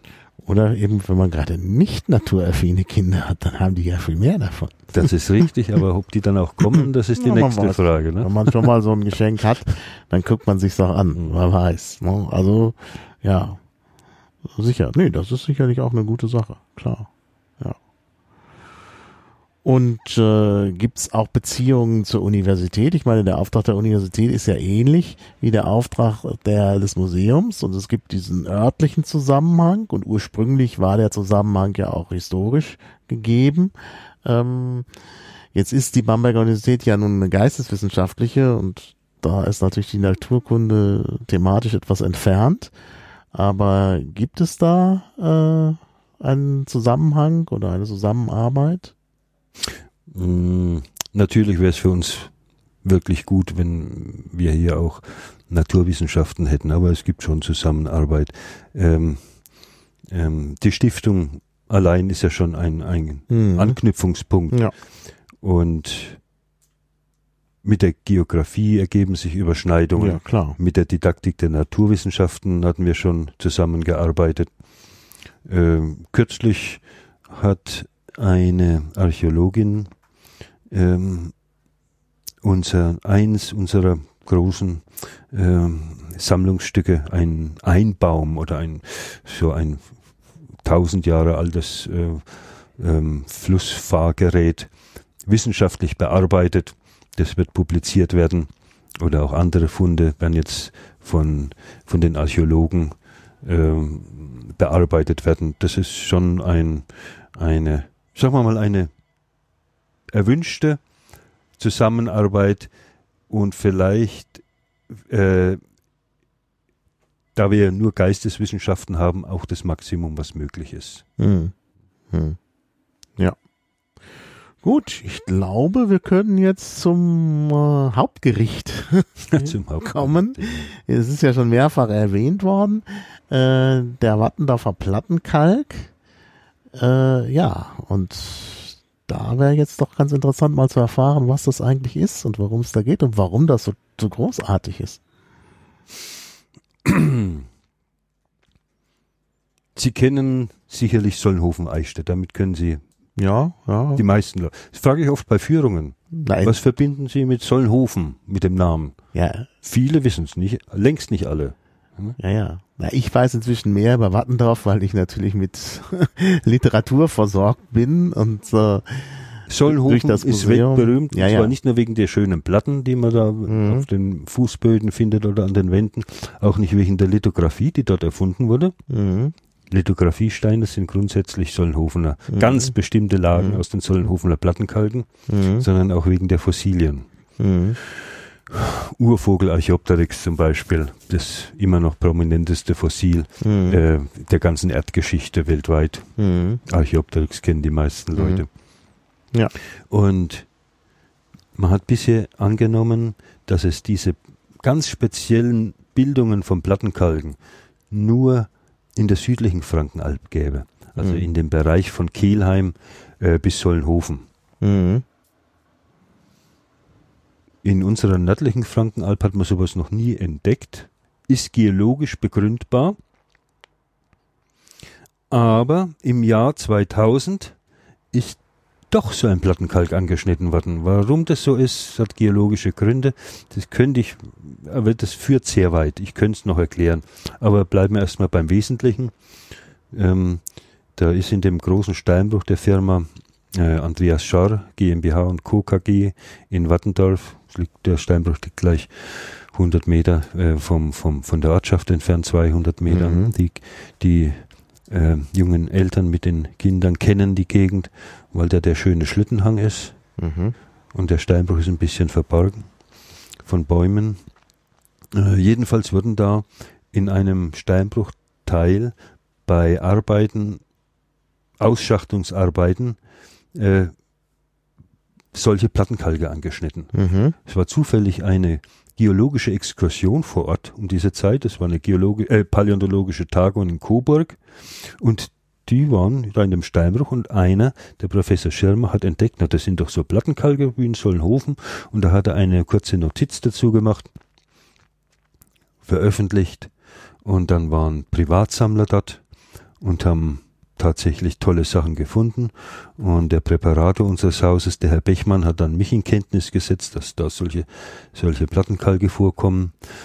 Ja, und wir haben dann mit dem Steinbruch-Eigentümer äh, Kontakt aufgenommen, haben ein paar Jahre verhandelt, war nicht einfach, mhm. und haben dann einen Vertrag äh, bekommen. Und seit dem Jahr 2004 sind wir jedes Jahr so für vier bis sechs Wochen draußen im Steinbruch und führen eine wissenschaftliche Grabung in diesen Plattenkalken durch. Mhm. Und es ist wirklich eine Fundstelle der Superlative. Mhm. Ähm, wir haben in diesen paar Jahren eine, ähm, ich habe das mal ausgerechnet, wir führen ja auch Buch über die Funde natürlich, aber auch über unsere Arbeit selbst, wie wir das wie wir das machen. Wir graben ganz langsam. Ähm, das, wie soll ich jetzt das den Zuhörern vermitteln, der noch keinen Plattenkalk gesehen hat? sagen wir mal so, das ist Abbildung in der Wikipedia. Beim, Sollen, Ach, beim Sollenhofer okay. Plattenkalk okay, nicht wenn so man das sehr. parallel dazu machen kann, Das dann kann man guckt man parallel nach. dazu machen. Leider, leider, der Wattendorfer Plattenkalk ist nur ein Unterabschnitt äh, über den nicht so bedeutenden Artikel über das, über den Ort Wattendorf. Da kann vielleicht mal jemand was machen. Ähm, Ja, man muss zum Beispiel Flugsaurier Wattendorf eingeben, dann ist man sofort äh, bei. Ja. mache ich das jetzt mal. Flugsaurier, das klingt ja auch spannend. Wir müssen dann auch noch klären, wie die da hingekommen sind, die Flugsaurier. Also für denjenigen oder diejenigen, die, die jetzt da keine Vorstellung hat, das ist wie, das ist wie Blättern in einem Buch, nur sind die Seiten halt aus Stein. Das sind ebene Platten, die kann man, wenn es gut geht, aufspalten in fünf bis zehn Millimeter dicke Platten Mhm. und manchmal ist eben ein Fossil dazwischen. Mhm. Oder in den Platten selbst. Dann sieht man es im Querbruch und muss, äh, muss sehr viel Präparationsarbeit leisten. Ja, und nachdem wir sehr gründlich arbeiten, ähm, reicht uns pro Grabungssaison eine Fläche von 140 Quadratmetern. Unsere Schichten sind insgesamt 14 Zentimeter mächtig. Das kann man sich dann ausrechnen. Über die Jahre hinweg habe ich das mal errechnet. Das sind so 150 Kubikmeter Gestein Mhm. Die wir sorgfältig aufgespaltet haben. Wenn man so eine Menge Gestein in einem Steinbruch in Sollenhofen auf Platten abbaut, Mhm. diese 150 Kubikmeter, man kann sich das ja mal, das ist so eine kleinere Wohnung, 2,30 Meter hoch, gefüllt mit, Mhm. mit, mit Stein, dass man sich das vorstellen kann. Wenn das in Sollenhofen aufgespaltet wird, dann gibt es immer ein paar kleine Fischchen, äh, ein paar Ammoniten, ein paar Kleinigkeiten, aber die Chance, in diesen 150 Quadratmetern wirklich großes Fossil zu finden, was weiß ich, ein Reptil oder, oder einen großen Fisch, die ist ziemlich klein. Hm. Und wir haben aus dieser Menge Gestein, aus dieser relativ kleinen Menge, äh, Krokodile, ein Dutzend große Haie, viele, viele große und kleine Fische, Krebse, ähm, äh, Ammoniten, die ganze Vielfalt von Tieren und Pflanzen, die damals ähm, in oder an diesem Jurameer gelebt haben. Und vor allem eben auch Reptilien, Mhm. äh, Schildkröten, Brückenechsen, ähm, Flugsaurier. Mhm. Es ist eine unglaubliche Vielfalt an Lebewesen, die wir da ausgegraben haben. Mhm. Ja, und vor allen Dingen so große, das ist schon beeindruckend. Also hier in der Ausstellung ist, eine, ist ja eine, eine Schildkröte, die schon eindrucksvoll ist. Und ich sehe jetzt hier im Büro, so an der Wand in der Ecke, steht auch ein riesiger Fisch. Also, also riesig in, also Hm. wenn man sonst Fossilien kennt, sind die halt immer klein. Und das ist halt schon was Großes da. Naja, der ist jetzt so 70 Zentimeter lang, Hm. aber wir haben Reste von Fischen, die waren über 10 Meter lang. Hm. Und Ja, theoretisch könnten wir so einen auch finden, aber ja. da ist die Arbeit der Bergung dann, das muss ich dazu sagen, das ist schwierig. Die, Hm. die Platten sind sehr, sehr zerbrochen, zersplittert und, Ja, man muss die dann zusammensetzen. und so das ist ein großer, großer Aufwand, Mhm. die äh, Fossilien, die Fossilien dann wirklich freizulegen. Mhm. Erstens, dass man sie wissenschaftlich bearbeiten kann und zweitens, dass man sie ausstellen kann. Mhm. Wir haben jetzt Ende der diesjährigen Grab der letztjährigen Grabungsperiode sind wir noch auf eine Schildkröte gestoßen, die wahrscheinlich den absoluten Rekord darstellt. Die dürfte 1,20 Meter lang sein. Mhm. Die Pfoten sind schon präpariert. Die sind allein 24 Zentimeter lang mit, mit hervorragend erhaltenen Schwimmhäuten. Mhm. Die Erhaltung ist ja auch prächtig. Mhm. Aber ich schätze mal, da werden an Präparationskosten 30.000 Euro auflaufen. Ja, hier, Spenden. Spenden, ja. Ja, ich denke, da lässt sich sicherlich was machen. Ja, und jedenfalls ist es ein großartiges Fenster äh, in die Jurazeit. Hm. Ja, jetzt müssen wir noch erklären, was ist die Jurazeit? Das ist ja schon öfter gefallen.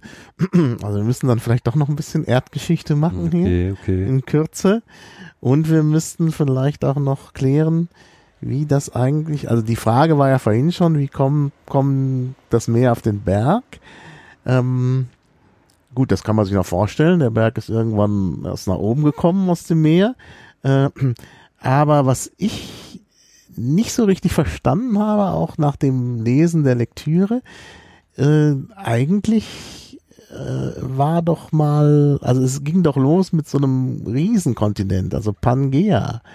Der muss doch auch hier gewesen sein. Ah, Pangea war da schon Geschichte in der Jurazeit. Aha.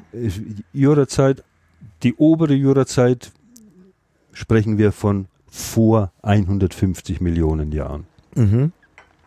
Für einen Geologen ist das ein bisschen besser fasslich, weil wir einfach mit solchen Zeiträumen rechnen, aber für die meisten Leute ist es ein, ein unvorstellbarer Zeitraum. Mhm. 100, 150 Millionen Jahre. Und da sah aber die Welt noch ganz anders aus. Ne? Sie haben gerade Pangea erwähnt. Der war Pangea, wo alle Kontinentmassen in Mhm. einem vereint waren, der war schon zerbrochen. Mhm. Äh, und zur oberen Jurazeit gab es einen Südkontinent, Gondwana, Mhm. und einen Nordkontinent, Laurasia. Dazwischen war schon, hat sich schon ein Meeresarm erstreckt und die ganzen Südkontinente hingen noch zusammen, ja. Mhm. Äh, Antarktis, Australien, ähm, Südafrika, Südamerika, Mhm. Madagaskar, Indien, das war alles noch da unten in diesem Kontinent Mhm. zusammen. Das hat sich dann erst im Lauf vieler Jahrmillionen äh, durch die Plattentektonik ähm, auseinander Mhm. äh, äh, dividiert. Dazwischen war so eine Art Mittelmeer. Dann. Ein sowas wie ein Urmittelmeer. Mhm. Ähm, und Mitteleuropa, das war jetzt kein richtig schönes Festland, so wie wir es jetzt heute haben, das war ein Inselarchipel. Mhm. Die obere Jurazeit, die war viel wärmer als heute. Mhm. Äh, da gab es kein Eis, das als Polkappen gebunden war. Mhm. Entschuldigung, kein Wasser, das als in Eis in den Polkappen gebunden war. Gab auch keine Gletscher. Der Meeresspiegel lag zeitweise ja, 100, 150 Meter höher. Mhm. Ah ja. Und viele Gebiete waren einfach überschwemmt. Und Mitteleuropa war ein Inselarchipel. Da gab es größere Inseln, zum Beispiel da, wo heute äh, Frankenwald-Fichtelgebirge, Böhmerwald ist. Das war die böhmische Masse. Die hat schon rausgeguckt. Mhm. Oder das äh, äh, London-Brabanter Massiv im, im, im Westen davon. Mhm. Eine große Landmasse. Auch Skandinavien hat schon rausgeguckt. Und im, im Frankreich am armonikanisches Massiv. Aber es gab auch viele kleine Inseln dazwischen. Und der Meeresboden war in einem breiten Streifen, sagen wir fast von, von Polen bis Frankreich, bis Südfrankreich, als Schwelle gegliedert, äh, mit Riffen und mit dazwischenliegenden Mulden. Mhm. Das war eine richtige Unterwasserlandschaft. Äh, die Riffe wurden von Schwämmen aufgebaut. Es waren keine Korallenriffe, es waren Schwämme. Schwämme gibt's heute auch noch, aber eben nicht als Riffbildner. Heute werden die Riffe Mhm. von, von, von Korallen vorwiegend aufgebaut. Und zwischen diesen Riffen gab's wannenförmige Senken. Durchmesser vielleicht 10, 20, 30 Kilometer im Durchmesser. Mhm. Und in diesen Senken haben sich Schichtgesteine abgelagert. Mhm. Also der Schlamm, der runtergesunken ist, hat sich dort in Schichten abgelagert. Und zu ganz bestimmten Zeiten, an ganz bestimmten Stellen ist es vorgekommen, wenn der Meeresspiegel ein bisschen niedriger lag, dass Riffe aufgetaucht sind. Und da sind, ich rede mit, mit Händen und Füßen, und das sieht keiner. äh, und da sind solche Wannen teilweise abgeschlossen worden, weil die Riffe außenrum aufgetaucht sind. Hm? Und da gab es in diesen wannenförmigen Meeresteilen, Lagunen, wie immer man das nennen will, keinen Wasser, keine Wasserumwälzung mehr, keine Strömung mehr, kein Frischwasserzufuhr. Äh, und unten am Boden dieser vielleicht 150 Meter tiefen äh, Wannen hat sich dann eine Wasserschicht etabliert, die war übersalzen und sauerstofffrei. Mit anderen Worten, lebensfeindlich. Mhm. Und alles, was da an toten Tieren runtergesunken ist, ist da unten liegen geblieben und konnte nicht von Aasfressern beseitigt werden. Hm? Ah ja. Normaler Fisch da irgendwo in, in, der Nordsee, was weiß ich, wenn der abstirbt am Boden liegt, der, da kommen die, da kommen die Seeigel, fressen dran rum, es kommen die Krebse, die fressen dran rum. Sehr viele Tiere zerlegen den toten Fisch ziemlich rasch. Mhm. Bleiben ein paar Zähnchen übrig, sonst nichts. Mhm. Aber da unten gab es diese Tiere nicht. Die konnten da unten nicht leben. Und dieser tote Organismus ist eben von weiteren Schichten überdeckt worden. Der ist versiegelt worden. Ganz in Ruhe. Da unten ist nichts passiert. Und das ist jetzt die paradoxe, interessante Situation, dass wir von der Lebensvielfalt dieses Jurameers eigentlich aufgrund von lebensfeindlichen Umständen wissen. Mhm. Finde ich irgendwie ja. ein einen netten Gedanken. Ja, ja. Das ist auf jeden Fall sehr, sehr spannend. Und äh, ja, und diese Situation gibt's halt dann nicht so häufig, so dass man halt nicht überall solche Sachen findet, sondern nur an bestimmten Stellen. So ist es. Diese Situation mit den Riffen und mit diesen Mulden, die Riffe sieht man übrigens bei uns in der Fränkischen Alb wunderbar an den, an den Tälern. Das sind diese Riff-Felsgirlanden, ne, die da mhm. überall an den, an den, an den Talhängen sind. Ja. Diese Situation, Riffe und Mulden, das hat sich über ein Zeitfenster von vielleicht vier Millionen Jahren erstreckt. Und mhm. da gab es eben diese Bedingungen, wo sich Plattenkalke bilden konnten. Die gab es mal da und die gab es mal da und dann 500.000 Jahre später da. Also das war ein, ein dynamisches Geschehen. Mhm. Und bei unseren Wattendorfer Plattenkalken, das kommt noch als besonderes ähm, als besonderer Bonus dazu, das sind tatsächlich die ältesten Plattenkalke. Die sind vielleicht 500.000 oder 200.000 Jahre älter als die Sollenhofener Plattenkalke. Mhm. Aber die Zeit reicht aus, dass die Organismen, die wir finden, andere sind als die später hm. Lebenden. Ja klar, 500.000. Die Evolution hat gearbeitet. Jahre in der Evolutionsgeschichte sind natürlich eine Menge. Hm. Ja. Und das hat zur Folge, dass also fast die meisten hm. Arten von Wirbeltieren, die wir ausgraben, ganz neue Arten sind. Hm. Zum Teil auch äh, neue Gattungen. Mhm. Und das ah, macht es natürlich für die Wissenschaft sehr spannend. Mhm. Aber es ist ja nicht nur die Wissenschaft. Ähm, also wir haben oben in der Ausstellung Frankenland am Jurastrand mhm. Fossilien. Ich denke jetzt da zum Beispiel an den größten Quastenflosser, der jemals im Plattenkalken mhm. gefunden wurde, oder an eine große Schildkröte. Die sind einfach atemberaubend schön. Mhm. Das sind Kunstwerke ja. der Natur, höchst mhm. ästhetisch in mhm. Färbung und Form. Mhm. Also das sind die zwei Gesichtspunkte. Das ist wissenschaftlich höchst wertvoll und das ist auch für die für die für die Gäste ähm, ein tolles Erlebnis. Ja, ja, ne? stimmt. Und wir haben Gäste gehabt, äh, die haben uns wirklich viel Geld gegeben hm. für Präparationen, weil sie einfach begeistert sind. Hm. hm das ist jetzt vielleicht nach 15 Jahren, 12 Jahre her oder so. Da haben die ganzen Bamberger Brauereien hm. uns 5000 Euro gegeben, damit wir einen großen Engelhai präparieren können. Mhm. Alle Brauereien, damals zehn, haben sich da zusammengetan. Hm. Oder ein, ein pensionierter Gymnasiallehrer hat uns 10.000 Euro geschenkt, damit wir ein Krokodil präparieren lassen können. Ja. Hm. Und das ist, weil die Menschen begeistert sind von dieser, von diesen ästhetischen Formen mhm. und von der Vorstellung, dass dieses Krokodil, das da an der Wand hängt, mhm. vor 150 Millionen Jahren dort geschwommen ist naja. wo man heute spazieren gehen kann. Ja. Ja, das ist schon faszinierend. Also ich finde auch, äh, diese Ausstellung ist äh, äh, eindrucksvoll, weil das ja so ein bisschen so eine Wohnzimmeratmosphäre hat, so ein kleiner ja, Raum. Ja. Okay. Und dann sind die Dinge aber so direkt ja. zugänglich. Also ich hätte so gedacht, dass man halt so was Wertvolles wie diese Schildkröte da irgendwie so hinter Panzerglas versteckt. Aber das ist ja einfach, steht da ja einfach. Und das fand ich schon auch, äh, also schon sehr eindrucksvoll. Es ist schon Glas davor, ja, ja klar. es ist jetzt nicht eingeschlossen, in, ja, ja. wie in einem Safe. Ja, genau. ja. Also das ist schon äh, wirklich, äh, wirklich sehr schön. Also. Die Fundstelle Wattendorf, die ist inzwischen auch international in wissenschaftlichen Mhm. Kreisen äh, sehr bekannt. Und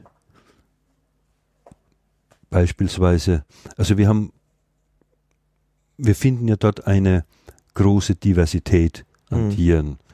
Es ist fast unvorstellbar. Wir haben allein fünf verschiedene Schildkrötenarten. Mhm. Die müssen alle ihre Nische gehabt haben. Direkt nebendran Mhm. haben die ja gelebt, auf, auf dem Riff, das im anderen Steinbruchteil abgebaut wird. Mhm. Die haben dort alle gelebt, darum sind die Tiere so toll erhalten. Mhm. Seeigel mit Stachelkleid. Normalerweise findet man Seeigelfossilien ohne Stacheln, Mhm. weil wenn ein Seeigel abstirbt und der wird ein bisschen gerollt, wird er mit der Strömung verfrachtet, zack sind die Stacheln weg. Das Mhm. geht ganz flott. Mhm. Bei uns sind sehr viele Seeigel mit den Stacheln, weil die 150 Meter, 200 Meter nebenan auf, auf so einer Riffoberfläche gelebt haben. Mhm. Und da müssen Der auch, Flugsaurier ist ja nun eher drüber geflogen. ja, das ist wieder das nächste. Ähm, wir haben Landorganismen. Mhm. Wir haben sehr viele Landpflanzen. Mhm. Alle Reptilien müssen irgendwann mal zum Land Mhm. gegangen Ja, sein, weil die ihre Eier dort ablegen. Genau, ja. Der Flug oder die Flugsaurier, wir haben inzwischen drei verschiedene Formen von Flugsauriern. Mhm. Es ist nur einer komplett, also einen kompletten, dann haben wir einen Schädel und dann haben wir Zähne von einer dritten äh, Flugsaurierart. Die sind auch über Land Mhm. geflogen. Mhm. Und jetzt stellen Sie sich mal vor, äh, ich stelle mir das oft vor, so, zum Beispiel beim Einschlafen, wir finden einen, einen Vogel dort. Mhm. Das wäre der älteste Vogel der Welt. Mhm. Älter als Archaeopteryx. Das wäre eine Weltsensation. Mhm. Und Wattendorf und Oberfranken wären, Aber sind nicht Flugsaurier auch Vögel? Nein, Das Flugsaurier. sind doch die Vorfahren der Vögel. Also, nein, nein, nein, nein. Flugsaurier so. gehören in die Reptilienrichtung. Ach so. Flugsaurier Ah, ja. waren aber im Gegensatz zu normal, ich sage jetzt mal normalen Reptilien wie Eidechsen oder Mhm. Brückenechsen, waren blütig. Sonst Ah, hätten ja. die diese Energie nicht aufbringen können zum Ah, ja. aktiven Flug. Mhm. Die Vogellinie ist ganz woanders. Aber sie ist trotzdem, Vögel sind doch äh, Die Vögel- äh, nah bei den Sauriern, wenn ich mich richtig Vögel, erinnere. heutige Vögel sind eigentlich Saurier. Ja. Dinosaurier. Mhm. Nicht Saurier, sondern Dinosaurier. Dinosaurier, Die ja. haben sich aus zweibeinigen äh, Dinosauriern entwickelt und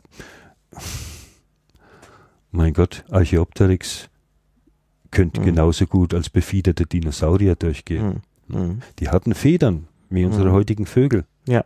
Hm. Ja. Aber Archaeopteryx gilt nach wie vor als die Ikone der Paläontologie. Mhm. Und wenn wir in Wattendorf einen finden würden, das wäre eine andere Art. Und Mhm. wahrscheinlich, ist Mhm. nicht sicher, aber möglicherweise. Mhm. Und dann hätten wir hier einen ganz, ganz kostbaren zusätzlichen Beitrag für die, äh, für die äh, Erforschung der Evolution der Vögel. Ja. Also Jurassic, Also Daumen halten. Jurassic Park findet in Wattendorf. Ja, ja. Kann man schon sagen. Ja. Ja. Nee, das ist wirklich, ja, das ist schon sehr eindrucksvoll, wenn man das, äh, wenn man sich das vorstellt. Ja. Ja. Ja. Und, ach so, der, wir, war, wir sind eigentlich vom Flugsaurier genau. irgendwie Ding. Ja. Ähm, ähm, es gibt ja seit, naja, 20, 30 Jahren viele neue Fundstellen für Flugsaurier. Brasilien Mhm. oder die Jehol-Formation in China.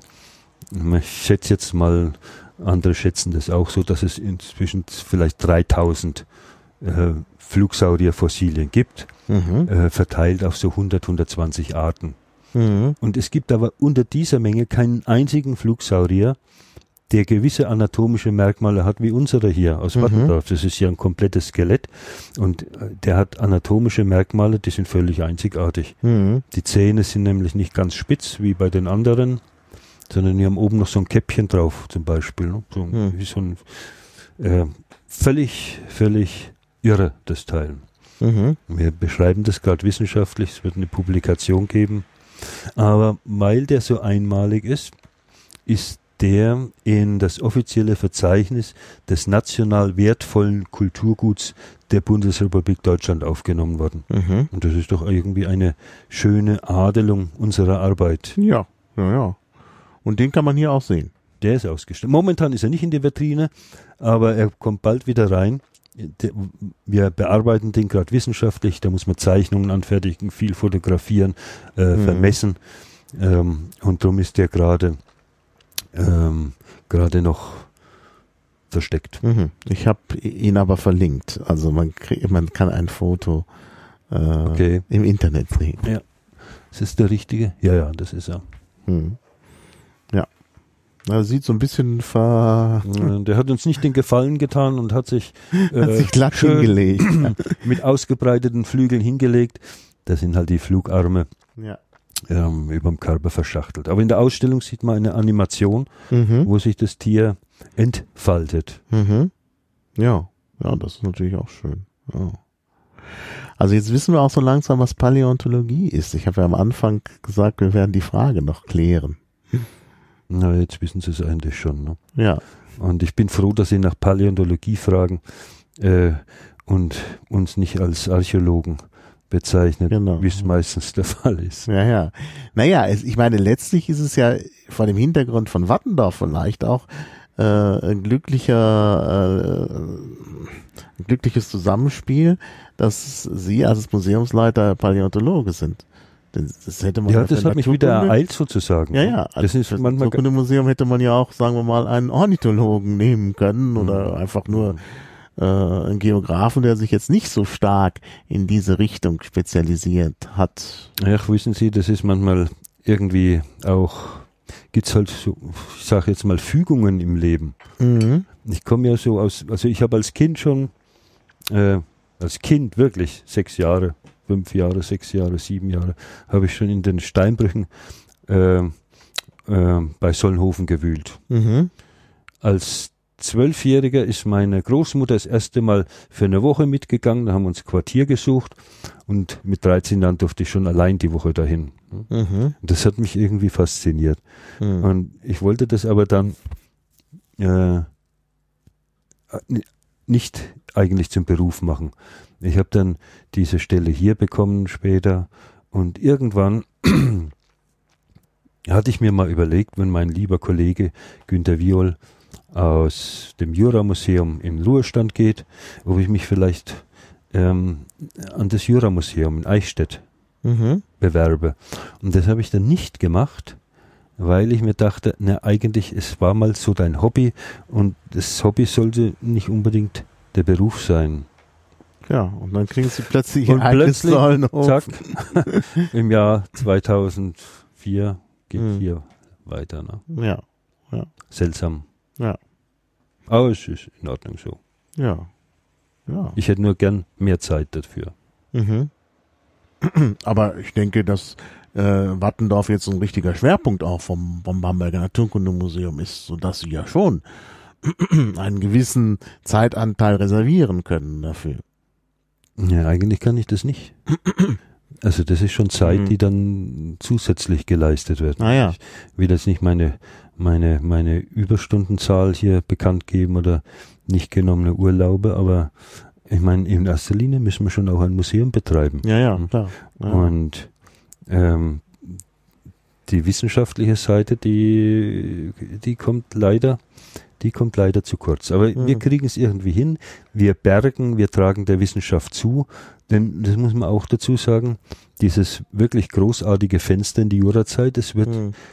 Ist absehbar. Es ist eine endliche Fundstelle. Mhm. Vielleicht gibt es in 20 Jahren keine Plattenkalke mehr, weil die alle abgebaut sind. ne? Das ist ja Mhm. im, im vollen Betrieb stehender toller Steinbruch. Mhm. Ah ja. Bis dahin muss man noch so viel Mhm. äh, von diesem Kulturgut bergen, was möglich ist. Ist das in Sollenhofen auch so, dass man da neben den Funden abbaut für um eben Platten zu haben für für den Bau oder so? Da wird ja nur abgebaut für Platten. Ja. Also nicht auf Fossilien. Ach so, das, das in Sollenhofen ist kein Nee, nee. mhm. Ah, Das würde sich nicht lohnen. ah ja. Fossilien sind im Sollenhofener Plattenkalk extrem selten. Ach so, verstehe. Es gibt nur so viele in den ganzen Museen der Welt, weil da seit 300 Jahren industriell gegraben wird. Ne? okay, verstehe. Von tausenden Arbeitern in Mhm. riesigen Steinbrüchen. Mhm. Aber Okay. Fossilien sind rar. Mhm. Also das ist hier dann anders, Ja. weil man speziell einen Abschnitt hat, wo man wo die, paläontologisch arbeitet. wo die Fossilien äh, direkt, äh, Hm. wo der Begräbnisort ganz nahe dem Lebensort lag. Darum Mhm. sind die so häufig. Mhm. Ja, verstehe. Verstehe. Ja, ja. Und klar, irgendwann kann der ganze Steinbruch natürlich abgebaut sein, ja. Mhm. Ja.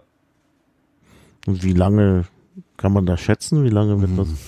Da halte ich mich jetzt zurück mit, mit, mit äh, Prognosen. Ja, man kann ja sehr grob schätzen, so im. Äh, vielleicht mh, ist es ja auch, sind es Größenangaben, die jetzt ein Steinbruchbetreiber nicht unbedingt da veröffentlicht haben möchte. Ach so, ach so, ja gut, dann, Kann lassen- sein, kann dann sein. lassen wir es. Ich dachte jetzt so, als Paläontologe, wo man über 150 Millionen Jahre spricht, kann man ja sehr grobe schätzen. Sagen wir mal so, ich bin jetzt, äh, ich bin jetzt noch sechs Jahre im Dienst, fünf Jahre Hm. und so lang sind noch Plattenkalke vorhanden, nehme ich an. Mhm. Ja, gut. Nur da kann ja vielleicht Ihr Nachfolger auch noch ein bisschen was, Das wäre schön. was ja. tun. Ja. ja. Ist denn überhaupt genug Platz da, um das alles auszustellen? Ja, alles ausstellen natürlich nicht. Ja, ne? also es gibt auch ein Magazin. Es gibt auch ein Magazin, da sind die zoologischen Sammlungen drin und auch unsere paläontologischen, Mhm. also alle Sammlungs. Äh, wir haben etwa, jetzt muss ich überlegen, ich habe das neulich mal publiziert, so etwa 220.000 Objekte Mhm. in den Sammlungen. Ja.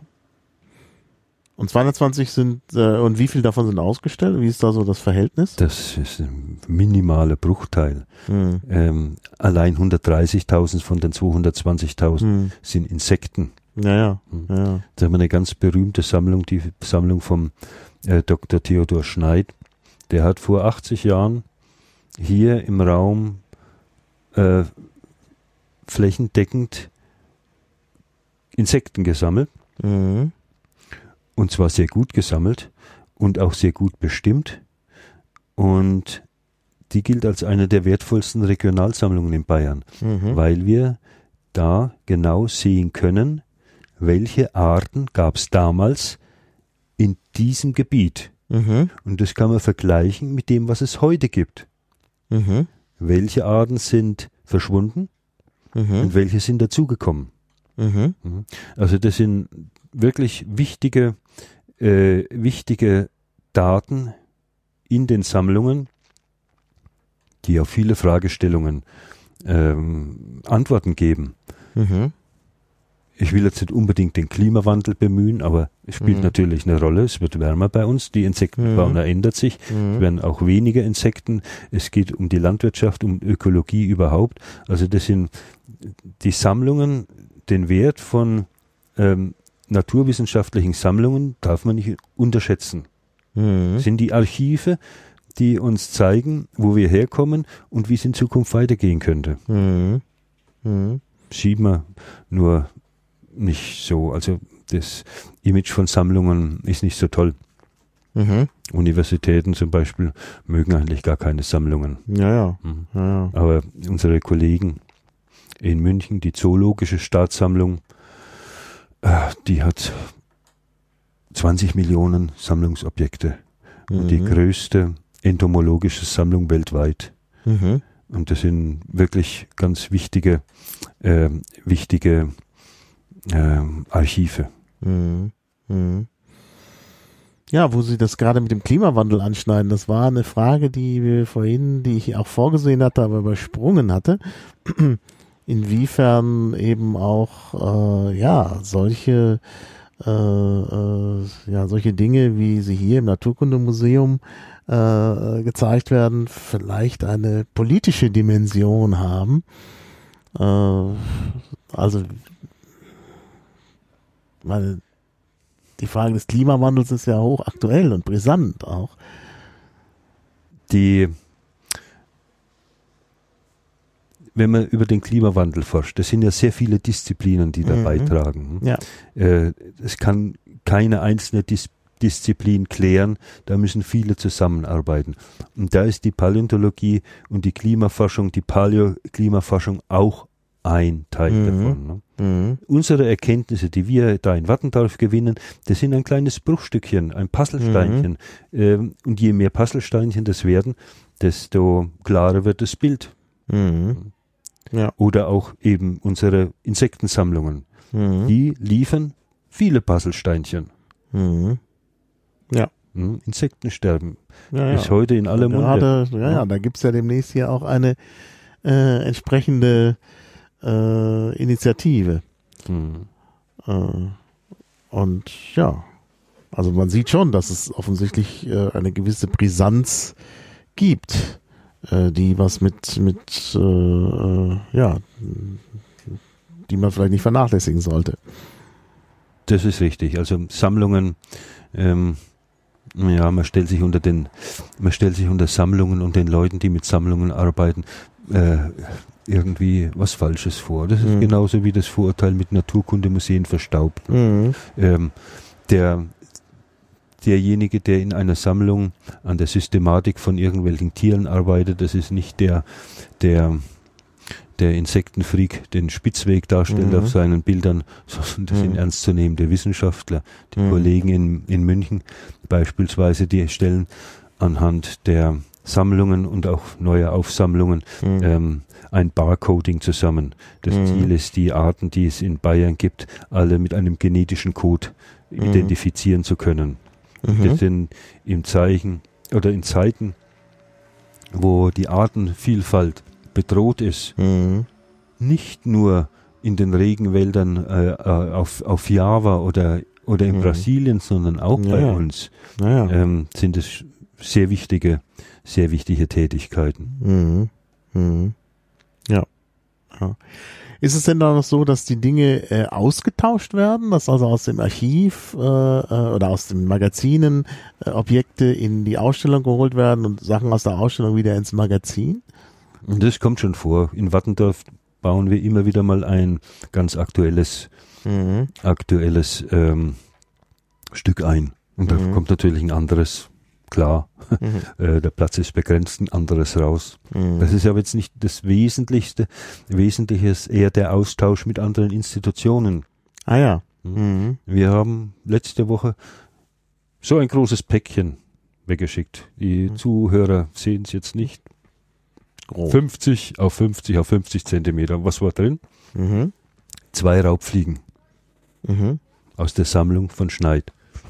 Ah ja. Weil die ein Kollege, Aber die ähm, sind ja klein, die Fliegen. die sind winzig klein, Ja. Ah ja. aber die sind eben auch 80 Jahre alt. Mhm.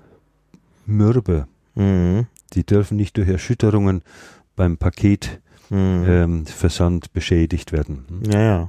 Und die hat die ein Kollege von auswärts bekommen, weil er über diese, über Mhm. diese Raubfliegen arbeitet. Der stellt Mhm. eine, eine Artenliste zusammen, was es alles in Bayern an diesen Tieren gibt. Mhm. Und das ist, die haben jetzt schon- wieder zurückgekriegt, der hat die bearbeitet. Das ist eigentlich der, der wesentliche Austausch. Mhm. Nicht, was aus dem Magazin ins, in die Ausstellung kommt, sondern was aus dem Magazin oder, oder aus dem Museum zu anderen geht. Mhm. Wir verleihen jetzt zum Beispiel einen extrem schön gut erhaltenen Quastenflosser Mhm. ähm, ans Museum d'Histoire Naturelle in Paris. Die machen eine große Ausstellung Ocean oder Ozean, ich weiß nicht, wie Mhm. die es dann aussprechen wollen. L'Océan. Ocean, genau. Und die haben einen Quastenflosser aus Wattendorf dann. Mhm. Also es wird wahrgenommen. Ne? Und Ja, die, ja. auch ähm, äh, andere ähm, Wissenschaftler, auch aus Amerika, die wollen mit unseren Fossilien arbeiten. Mhm. Und dann wird es nach Amerika geschickt. Unter Umständen ja. Ah, Aber ja. ist die Dame, die sich mit den Fischen beschäftigt, die kommt jedes Jahr mal äh, für einige Wochen nach Deutschland. Mhm. Ja. Also der, Kas äh, der Quasten äh, Flosser heißt auf Französisch Selacant. Silikant, ja. Ja, Selacant. Silikantiden, das ist Ja, die, ja. die, die wissenschaftliche Bezeichnung. Ja. Hohlstachler heißt es. Mhm. Jetzt fragt man sich natürlich, wieso weiß der Hase das? Ich habe es jetzt extra nochmal nachkontrolliert. Der, ich hatte es in Erinnerung, deshalb auch gleich gefunden, weil das äh, für die, äh, weil das eine Ausnahme in der Aussprache ist. Da ist nämlich OE, was man sonst immer Ö ausspricht, außer am Wortanfang und in dem Wort compte. Und deshalb okay. ist das für Sprachwissenschaftler interessant. ja. Genau, also das ist, äh, man sieht hier interdisziplinäre Bezüge zu allen Fächern. Ähm, ja, ähm, gibt's denn auch solche Sonderaktionen? Also neben den Ausstellungen in Berlin gibt's immer dies, die lange Nacht der Museen, wo dann die Museen Sonderveranstaltungen machen, äh, Führungen und so. Gibt's sowas hier auch? Auch wir haben viele Sonderveranstaltungen. Wir arbeiten auch gerne und gut zum Beispiel mal mit dem äh, internationalen Künstlerhaus Villa Concordia zusammen. Mhm. Ähm, letztes Jahr war das, glaube ich, da durften wir für einen Tag das ähm, ähm, Lyrikfestival Shamrock aufnehmen. Mhm. Das ist ein, ein, Event, das ist eigentlich jedes Jahr in München, ein paar Tage, drei Tage lang, aber letztes Jahr war Bamberg Gast und ähm, da hatten wir die die äh, Künstlerinnen für einen Tag bei uns im Haus mit mhm. verschiedenen Performances oder Lesungen. Mhm. Oder was haben wir? Öfters mal eine Lesung, dann natürlich Vorträge. Nicht nur der Verein bietet Vorträge an, also der Förderverein, mhm. sondern auch wir selbst bieten Vorträge an und dann gibt es die üblichen Veranstaltungen wie Internationaler Museumstag, wo wir immer ein, ein nettes Programm haben.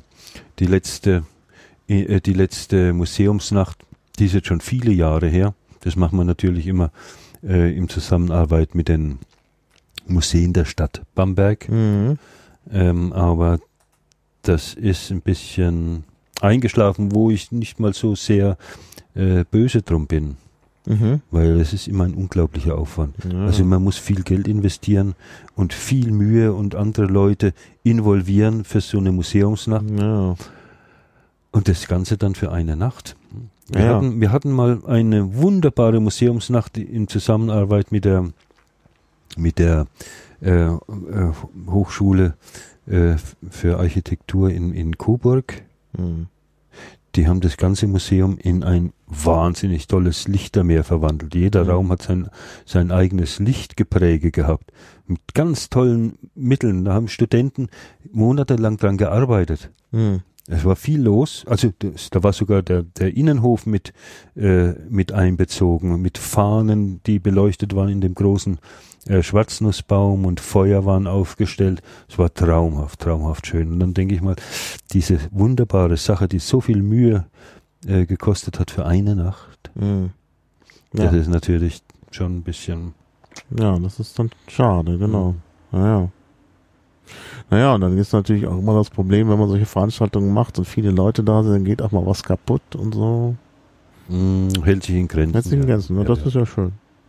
Also ich bin da selber gebrannt, weil ich in einer äh, einer äh, Wohnung wohne, die Denkmal, mhm. äh, die ein Denkmal ist. Und mhm. kurz nachdem ich diese Wohnung angemietet hatte, kam die kam der Tag des offenen Denkmals und dann Aha. wurde bei mir Okay. Da war meine Wohnung geöffnet für die allgemeinen Besucher und danach musste sie neu tapeziert werden. Nee, wirklich? Ja, weil die Leute ihren Fuß an die Wand stellen. Ich verstehe. Ich hatte lauter Fußabdrücke mhm. an der Wand. Und das sind natürlich schlimme Dinge. Da habe ich gesagt, nie wieder tagesoffene Denkmals, obwohl ich wiederum als Konsument natürlich solche Veranstaltungen mhm. schon mag. Also ich selber gehe auch irgendwo rein. Ich bemühe mich dann aber nicht, den Fuß an die Wand zu stellen.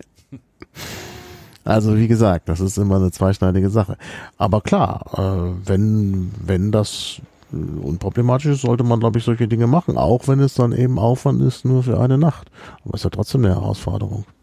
Also ich finde diese Geschichte mit den Lichtern, da. Wir haben jetzt im ähm, höchstwahrscheinlich, wenn alles so funktioniert, im, im Mai eine wieder mal eine ganz besondere Sache, die über den über den Tellerrand äh, rausgeht, ähm, und zwar eine ähm, Installation oder Installationen von der amerikanischen Künstlerin Joanne Jonas.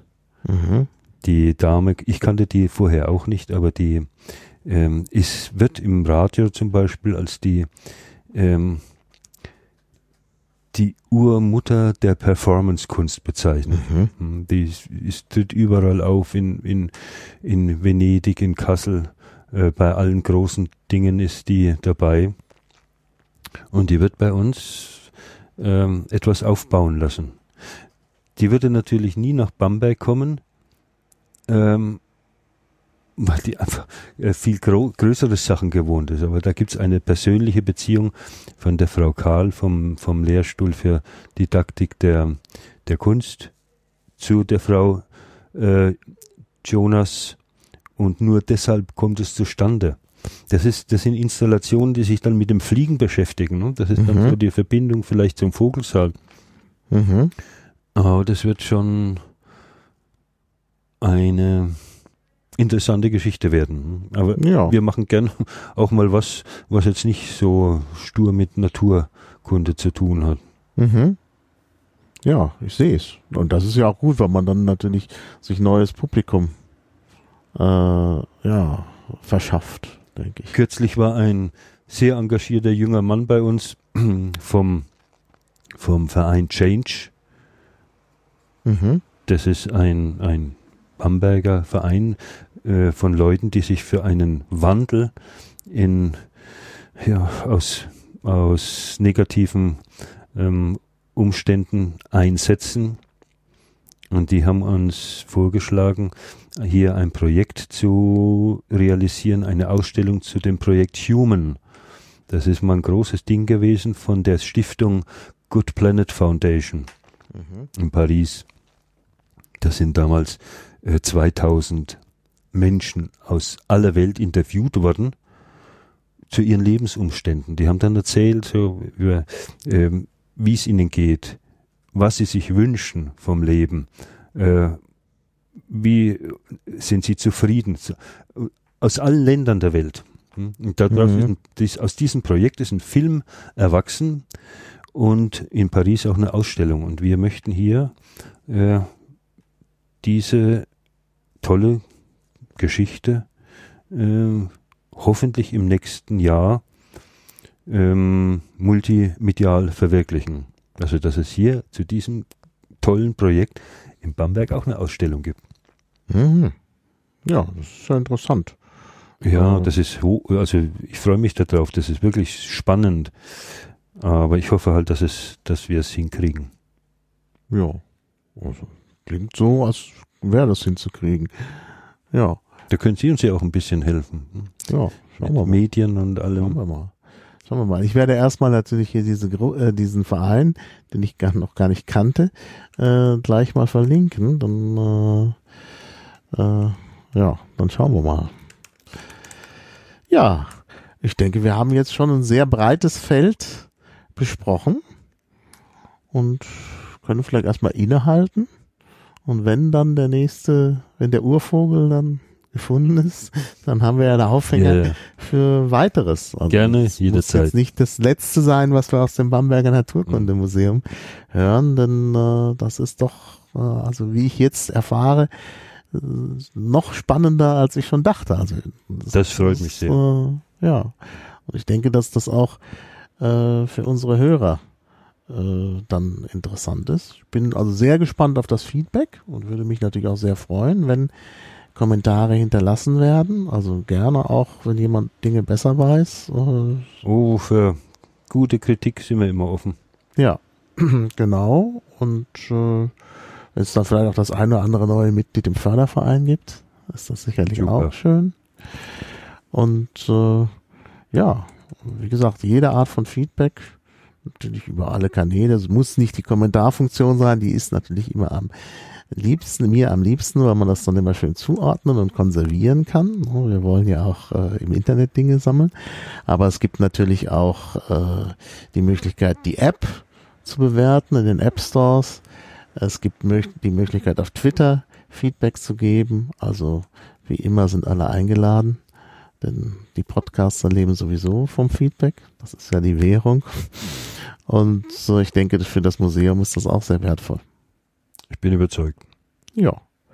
Gut, dann äh, vielen Dank für das doch sehr spannende Gespräch. Ich habe zu danken ja. und freue mich auch, wenn es irgendwelche Rückmeldungen gibt. Ja, dann schauen wir mal. Also, und viele Besucher. Ja, natürlich. Also das vor allen Dingen.